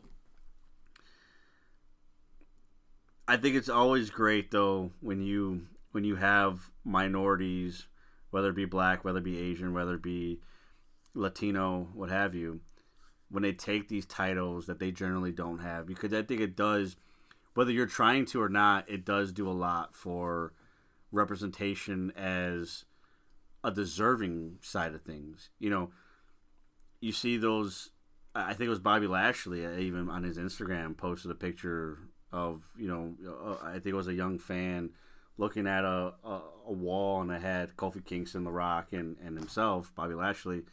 And you know when champion when you look like you, I think that's great. I mean, you know as a as a adolescent or young teenage Latino boy from a very Latino side of town, if you will, when Eddie Guerrero pinned Absolutely. Brock Lesnar, I I I cried Yeah. that day. I cry. I'm you know I get choked up and think about it now because I miss Eddie so much. But you know to have somebody of the culture, of your culture representing your you know the the, the title and he beat the odds. I think it was great. I remember when Rey Mysterio won the Rumble Yeah. you know, and like me and uh, a mutual friend of ours, we're you know we're in the, the same room with everybody else, and w- we get up and we're hooting and hollering and shit. And it was a special moment, you know, Yeah. like because it doesn't happen often. It doesn't. You know, and and you know, same thing when you know when when when Kofi Mania happened. I remember watching that WrestleMania live, and I got choked up just because I'm such a big Kofi Kingston fan, and Yeah, I have been for for ever since I I saw him. I go back, I go back to his ECW days when he was Jamaican, you know, and Yeah, and right. uh, you know, I was like, man, this guy is so fun to watch, and just always always looking at Kofi Kingston not because of his talent level, but because of the company that he works for. Is like this guy's always going to be a mid carder, and that's where he's going to be until the day he leaves or until the day he retires. And for him to, to do that against Daniel Bryan too, which gets lost in the shuffle a lot, hmm the right guy to, to, to pass that belt on to because even though we're not talking about a, a person of color in Daniel Bryan, but a person that's been looked down upon for not being the right fit, he's the guy that drops that title to Kofi. When it comes to wrestling and those kind of moments, the people that drop the title sometimes are just as important as the person winning it because it's that right passing of the torch. Mm-hmm. Hey, I I helped pave this way. You're gonna you're gonna trailblaze it even more and go fucking knock it out of the ballpark. And Kofi Kingston did, and oh how how he lost to the side, hell of a fucking title reign. yeah, oh yeah, Hell of a fucking title reign. You know the the the summer of, of 2019, that whole summer was dominated by him. And I just remember talking to a, a very good mutual friend of ours uh, who who is African American, and I and I asked him like, you know, how do you feel about Kofi? And I and I asked him as a wrestling fan. You know, I expected a wrestling answer, and he got choked up because it was like, man, you know, it's to, to see that happen, and for him to represent that our culture, and as champion, like it's it's such a big deal. And he's like, I, I he's, it gave him butterflies thinking about it. You know, I was like, that was it, it. It always brought me back to what I talked about with Eddie Guerrero because I always go back and I watch that match, and no matter how old I get, you know, I was 14 years old when that match happened. I'm I'm 31 now, and I still get that same feeling. So it's it's a very big deal, and and I hope with the bot at the with the bottom of my heart, I hope that they're not plugging some cheap thrill of like, hey, look what we did. Because again, I don't like how Drew McIntyre got robbed of a WrestleMania moment. But all that aside, I can't shit on Bobby Lashley. I'm not personally a fan. Doesn't mean that I, you know, I don't look. There's certain people that I'm a fan of that aren't necessarily great wrestlers, and there's people that I don't like that are great wrestlers. And I'm not gonna say sit there and say that I think Bobby Lashley is a great wrestler. Is he fitting to be world champion? He's paid his dues, man. He's paid his dues, and and I, and and hats off to him. And I hope that's all. I, that's all I can answer that question is that I hope that it's not some cheap ploy. I don't think it is. For at least for that reason, I think it's a cheap ploy because I think this is their way to give us the quote unquote dream match that we missed out of oh boy, and that's Lesnar versus Lashley. Which again, I said it last week. I'll say it again. I don't know who the fuck's dreaming of that shit, but yeah. it cer- it certainly ain't me. um, before I go, before we go, there's one last thing really quick I have to say. WWE just um just announced apparently, or not. I don't know if it was announced, but it was leaked that they are now officially fining wrestlers Oh, for thigh slapping. for thigh slapping. Yeah. Uh, first of all, what's your take on that? Uh, one, it's about damn time. Okay. Uh, thigh slapping is one of those things that, like I talked about earlier with the women's match on AEW Dark, Yeah. it's a no-no. You don't, you don't need to do it. And and for this one, you don't even have to be a, a, a wrestling fan to understand the physics behind hitting somebody. If you hit them properly, and what I mean by properly is in the right spot with the right amount of force, you're gonna hear that. Okay, you don't have to recreate it with your fucking thigh. It's as simple as that, and it doesn't have to hurt. Hmm. You just have to know where you're hitting them. Okay, your body can absorb blows better in certain places than it can others. With that in mind, that is something the finding of the talent for thigh slapping should have happened a long time ago because it it just comes across as hokey now. Everybody fucking does it, and a lot of the times there's no fucking reason that they do it.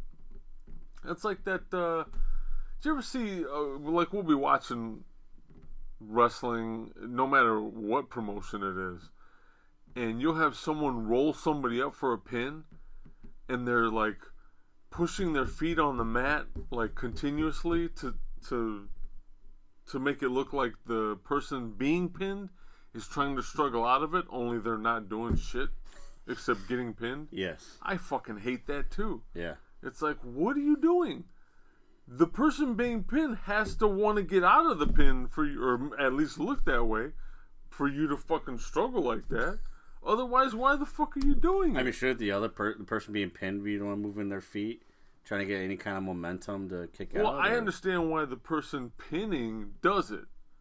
It's supposed to be done that way if you're trying to hold somebody down who's struggling against you. But what I'm saying is, more often than not, the person who's actually just laying there being pinned isn't doing any struggling. They're just Well, like they're just like, oh, you know, Yeah. okay, one, two. I, I guess I'll I got kick," you. know. I got you. Yeah. So it's like it's so frustrating. You're like, what the fuck? It makes no sense. And so if you pay enough attention and you watch enough wrestling, you'll see people thigh slap or slap their head or slap their back or slap so slap something. And a lot of the times it doesn't even make any fucking sense as to why they're their ass cheeks. Right? It's like what the hell? So yeah, I'm I'm all for it, and it, I think it's long overdue, and I think it's something that should be done away with completely. You don't need if, if I you know uh, Arn Anderson said it, and I agree with him. If you hit somebody the right way, you don't need all that shit because you'll hit them, and it'll sound like you hit them hard, even though you're not. Simple as that. So what you're saying is, we just need better training. Yeah, absolutely. So QT Marshall can stay off TV. He can just train people. Someone to- needs to train QT Marshall so that QT Marshall can train the other talent. I. I, I thought that was interesting. I thought that was uh, that was an interesting take on on pro wrestling. Uh, WWE is uh, kind of stepping in and, and saying enough's enough of thigh it's slapping. it's gotten out of hand. I mean, you go back, uh, you know, don't get me wrong. Like, there's over the years, there's been certain even high level performers like Shawn Michaels. Mhm. Shawn Michaels notorious for fucking thigh slapping. But guess what? If you, if you're if you're doing your job in the ring, and you're presenting not just your wrestling ability, but the the story behind it, and and you're getting people involved in the match, they're not going to see shit like that. And that's a big problem with a lot of the stuff we see today is everybody's doing the same shit. The the matches are are for the most part forgettable. They're run of the mill because everybody's doing the same shit. So yeah, you're going to notice when people thigh slap. You're going to notice when people just stand there hunched over waiting for someone to Canadian destroyer them. yeah, You know, it's just like you can't help but notice because there ain't shit exciting happening. It's just more of the same. I always wanted to to ask you this question when it comes to uh, when it comes to thigh slap, not necessarily thigh slapping, but a lot of that has to do with super kicks. Super like That's that's a that's a fair point. that's a that's a big culprit of the thigh the thigh slap. Obviously, you know, you think of super kicks nowadays, a lot of people are gonna think of the Young Bucks and Super Kick Party. So you have a guy like Shawn Michaels, who finishing move was a sweet chin music, aka super kick. Mhm. We've seen wrestling moves get you know, being used as finishers in one era, and then the next era they're not. Okay, it. A lot of people who are Shawn Michaels fans hate the Young Bucks because they watered down the super kick. They they they blame them for the sole reason of watering down the super kick. Is that a fair thing to do, or you know, is it just one of those situations where, hey, past era that was a finisher, just like keep this in mind. What I mean by that, there used to be a time where a vertical suplex was a finisher. Yeah. I, I don't know anybody using a vertical suplex. That's not a jackhammer, by the way. All right. This is a regular vertical suplex, or not even a brainbuster, but a regular vertical suplex as a finisher these days. So, is it one of those things that just wrestling has evolved, or one of those things that just like it's just not its time? That at some point in the future, the super kick will be a finisher again, or did the Young Bucks legit, or wrestling uh, today, legit destroy what Shawn Michaels made popular?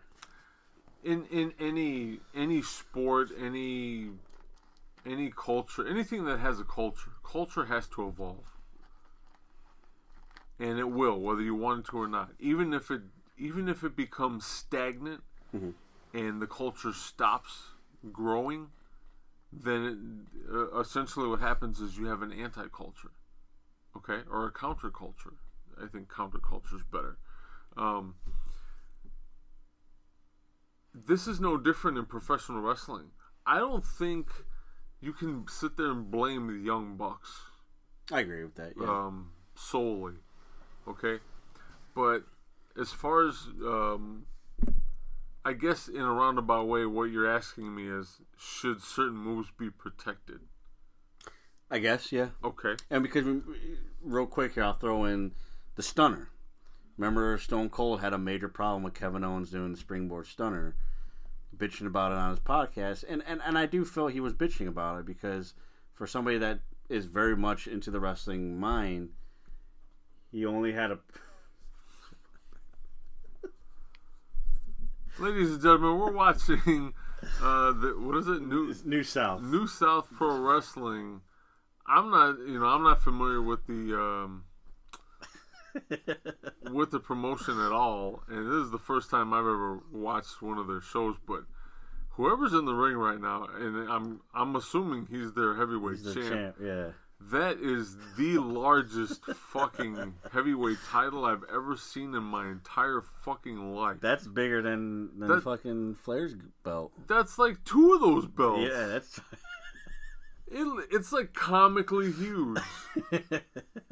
What in the hell did I just see? It's like wearing a fucking shield across his belly. What the fuck? Okay, all right. Uh, back to what we were saying.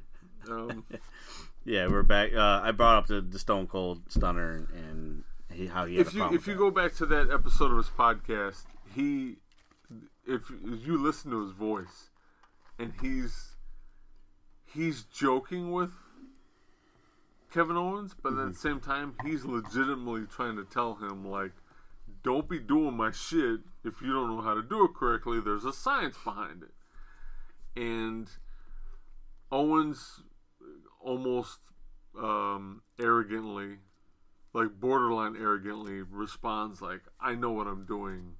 I've seen you do it a million times. Like let me just do it. Sure, you know i gotta have my own spin on it. And he's like uh-uh. It doesn't work that way. You know?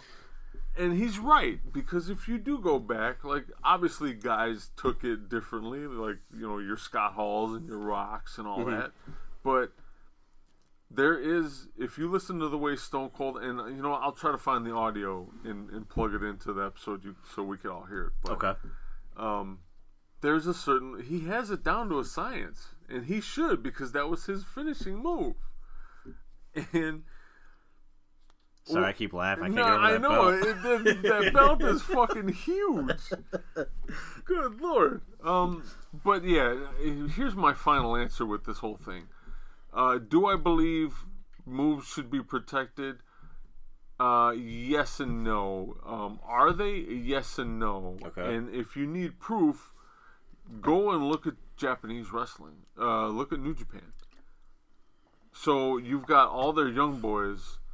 They get to pick one finisher, and they can't use it in the match until they're like okay to use it because they have to practice it. Makes sense, right? Mm-hmm. So you get these guys doing Boston crabs to each other as a finishing move, and it gets sold in the ring like that's a finishing move. So there you go. If you take the time to um, put that as part of your culture and and and grow that idea that this move is a finisher and it's it's going to be utilized as such, then it happens and it's successful. Because guess what? I don't know if you've ever been put into a, a Boston crab, even a half-ass one. That Yeah, shit hurts. It hurts, It fucking hurts. especially as deep as they put it on. Exactly. So you're not gonna sit here and tell me that oh that's a fucking old school wrestling move and it ain't shit. No. Go ahead, get someone to put you in one, Mhm. and you tell me if you're not in any pain. You know. I think and that's that's where I'm coming from. The super kick thing. Obviously, Shawn Michaels made it made it something special. sure, yeah. But it, it can be argued that the Bucks are doing the same thing again when especially when they have their super kick parties. There was one uh, Ring of Honor pay per view, I believe it was from Chicago, where uh, I, it might have been the show where Adam Cole turned Bullet Club. okay, So they're fucking in the ring. Yeah, actually, yes, yes, it was. They're in the ring uh, uh, against their opponents. I forget who it was, but um, they had Steve Corino on commentary, and he was just like, "I can't wait for the super kick party because I know it's gonna come." And sure as shit, they start you know hauling off on somebody, and he put up a fucking counter on the screen where it's like one, two, three. that's you know? right. I remember that. Yeah. And you mean to tell me anybody who's a wrestling fan sat there and watched that and didn't get something out of that entertainment wise? You'd be lying to me. You you really would. Even if you thought it was a bunch of horse shit, I bet you were smiling while you did it Mhm. because it was. It was fucking entertaining. you know, and I'm not saying you should go out there every fucking match and do And do that, it, right. but if you're going to use it in your match and you're going to use it a lot, you better get it over. Because guess what? That's what you're out there to do. You're you're there to get yourself over, and that that that doesn't just mean your persona or your character. It means your moveset, including your finisher, whatever that may be. Whether it's Boston Crab or fucking One Winged Angel or what have you, fucking DDT. That's another move. Like it always comes up in these conversations. Like, oh, the fucking DDT don't mean shit now. Only if you provide the culture for that to happen. If you cultivate that culture appropriately, guess what? It means the world. I think I think for our, our Patreon listeners, which again we're gonna have more information in the coming weeks, I think it'd be an interesting conversation for us to go over some of these wrestling moves that uh, may or may now be like off limits. I mean, one of that pops in my head all the time is is the Tombstone Pile Driver off limits now because of the Undertaker, because it's certainly been used a lot. I mean, I, I know Okada Okada uses, uses it. the yeah. tombstone, but Okada's still Japan, and in America, does that does that would that, would that be different? Again, it's it's all about the culture, man. You know, American wrestling, everything's constantly evolving and and, and all that, and it's just like sometimes I wish they would just slow the fuck down. Like we don't need to do all this shit in a wrestling match for Yeah. it to be entertaining. I don't need to see somebody uh, try to execute 50 different moves in a wrestling match for it to be entertaining. And I and, and to be honest, I don't know who does other than small children. Because you're trying to keep their, right. you know, Yeah. you're trying to keep them um, enthused with what's going on, and I get that they don't always respond to old school wrestling. Right. You know, I used air quotes there, but um, for what is food for thought, we were at a Ring of Honor show in like 08, 09, somewhere around there, and Rocky Romero was on the card, and he he was a heel at the time. And there was a little girl. We were in the fourth row. There was a little girl in the third row sitting right in front of us. I mean, a little girl. I would say like five, six years old. And Rocky Romero came out, and he was giving the fans a heap load of shit to the point where he had a whole bunch of heat on him. People were like almost throwing shit in the ring at him. It was great. and this little girl got up. She was with her mom and dad. And she stood on her chair and she goes, Rocky, you got chicken legs. And we all just died. And after that, the our entire section got the chant started. Chicken leg, chicken leg, hmm. and he, Romero acknowledged it, and he's just like, "What? What the like? Fuck!" He he pretty much told her, "Fuck you," you know, to to get more heat on him. And but the entire match, like any anytime he was involved in in in the ring, chicken leg, chicken leg, and at the end of the match, he's leaving, and and he just he got chicken legged out of the show. He did, and it was great Perfect. Yeah. you know and it, that that's that's the example I'm, I'm trying to set here you if you cultivate that culture properly it works it'll always work no matter what it is. Yeah, you I know? agree. Uh, one other quick quick tidbit here. I thought you would you would find uh, you might find it a little, a little entertaining is during the Revolution pay per view during Adam Page's match. I forgot all about an Adam Page who Adam, the fuck is that guy anymore Adam Page uh, he he defeated Matt Hardy and he hit the his his springboard lariat or buckshot lariat as it's called. And Jim Ross had said that that's a lariat that would make Stan Hansen proud. And I and I and I, I smiled and chuckled a little bit because I was surprised that somebody like Jim Ross would say something like that. But you talk about something like a lariat. uh, Obviously, we've seen some that have taken place outside of Stan Hansen. oh that's that's another move that's again so simple so basic Mm. You would think like, oh, that move ain't shit. It's not a finisher, but look, look, Okada has the Rainmaker. Mhm. That's a fucking lariat. It, that's huge in Japan. Right. Lariats in general, not just Okada's Rainmaker, and it's always been a thing. But for a guy like Adam Page, is that? I mean, that's obviously his finisher. Sure. It's been his finisher for a number of years now. Yeah, yeah. Is is Jim Ross onto something, or you know, because that particular lariat wasn't effective. I give a lot of credit or discredit in this case to Matt Hardy. I don't think he sold it very well, and of course, like the Stone Cold Stunner, it's also going to be dependent on It takes two. who sells it. Yep. Right. So is that is, is that one of those situations where like that kid's never going to have a type of Larry to Stan Hansen or some a lot of people love I, I've I've always been a fan of, of not of, of him but of, of his clothesline Bradshaw. I always thought he had a great clothesline or lariat. Like does he have something there or is, is he cuz I brought this up because he does the flip over. Is that too much or is that innovative enough to like it adds a new flair to an already great move. I think it adds a new flair to an already great move. Okay. and it does set him apart. And what I what I will say, you mentioned Bradshaw. There's a big difference between Bradshaw and Adam Page here in in the way that Bradshaw would throw lariats hard and stiff because that's the way he worked Yeah. and it was meant that was his finisher. It was meant to fucking turn you, you know, 180 degrees. It wasn't meant to knock you out of your boots because you're supposed to finish the match with it. I think Adam Page could learn a, a few things from that. And you know, it, it sucks that we live in the day day and age where it seems like working stiff is a horrible thing to do. But again, if you if you provide the the criteria for it to work, it'll work. Mm-hmm. You know, and I'm not saying he's got to be stiff to get it over, but your opponent has to realize, like, hey, this is his finisher.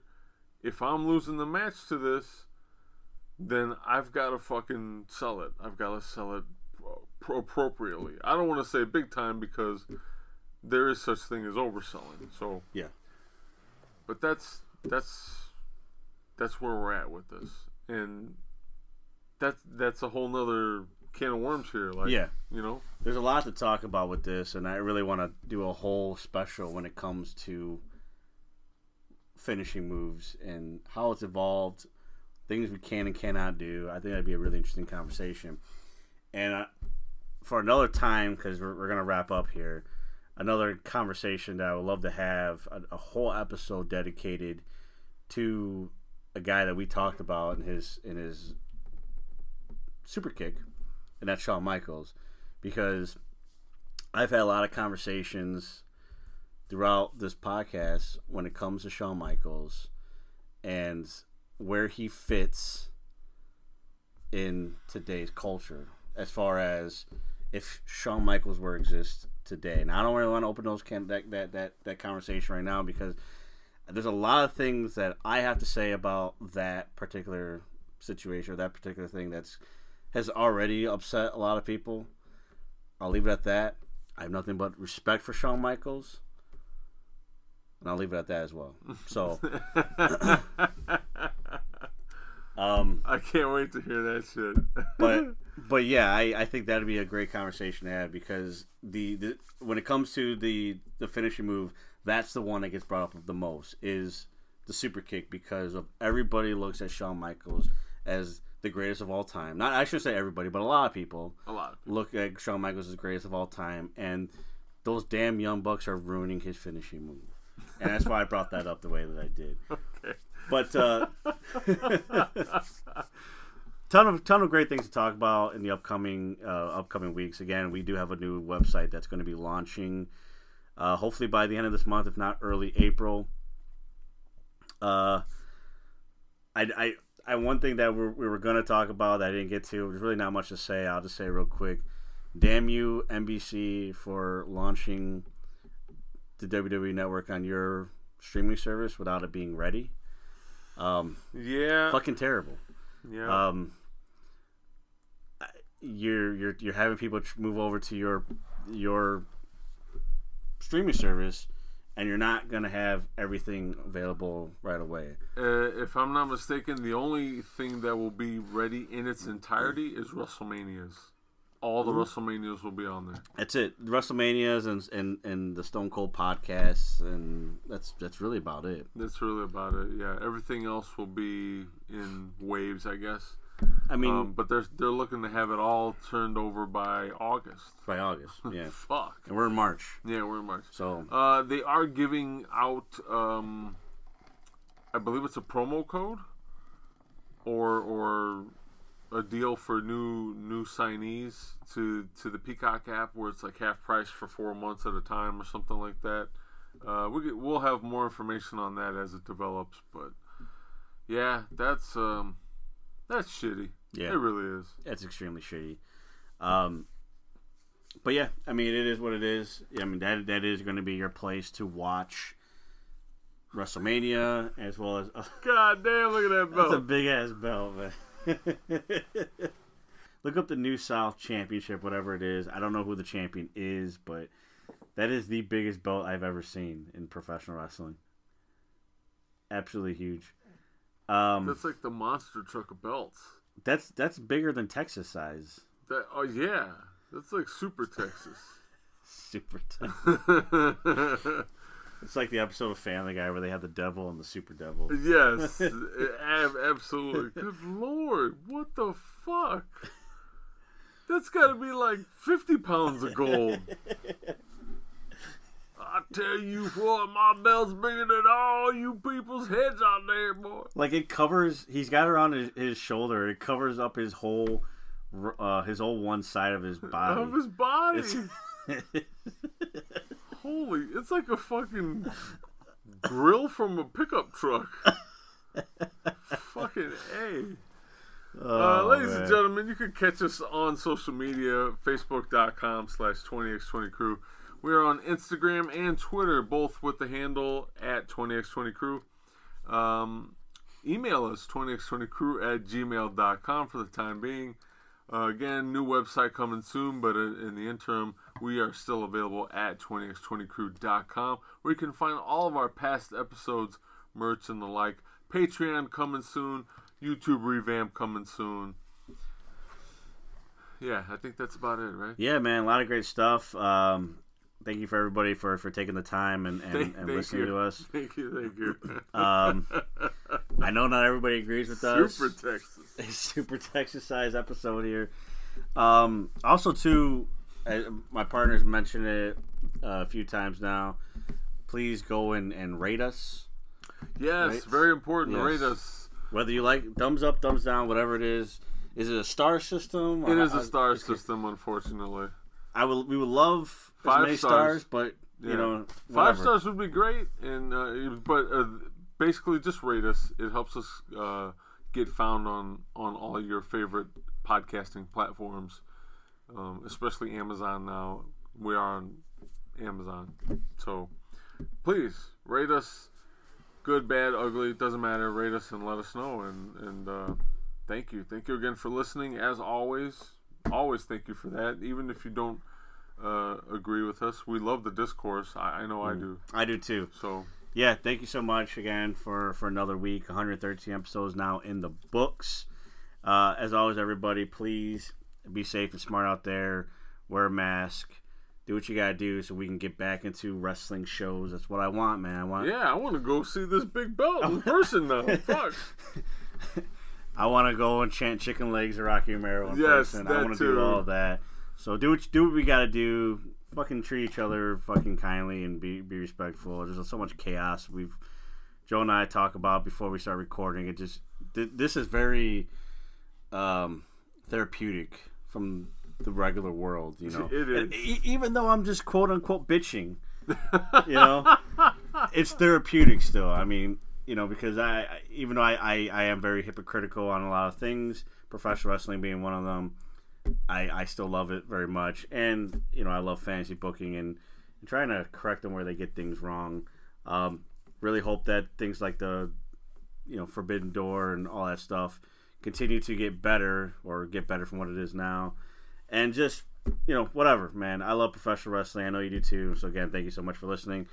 Uh, until next week, everybody, I've been Matt. He's been Joe. You've been fantastic. And until next time, we will see you, See in you the in the ring. ring.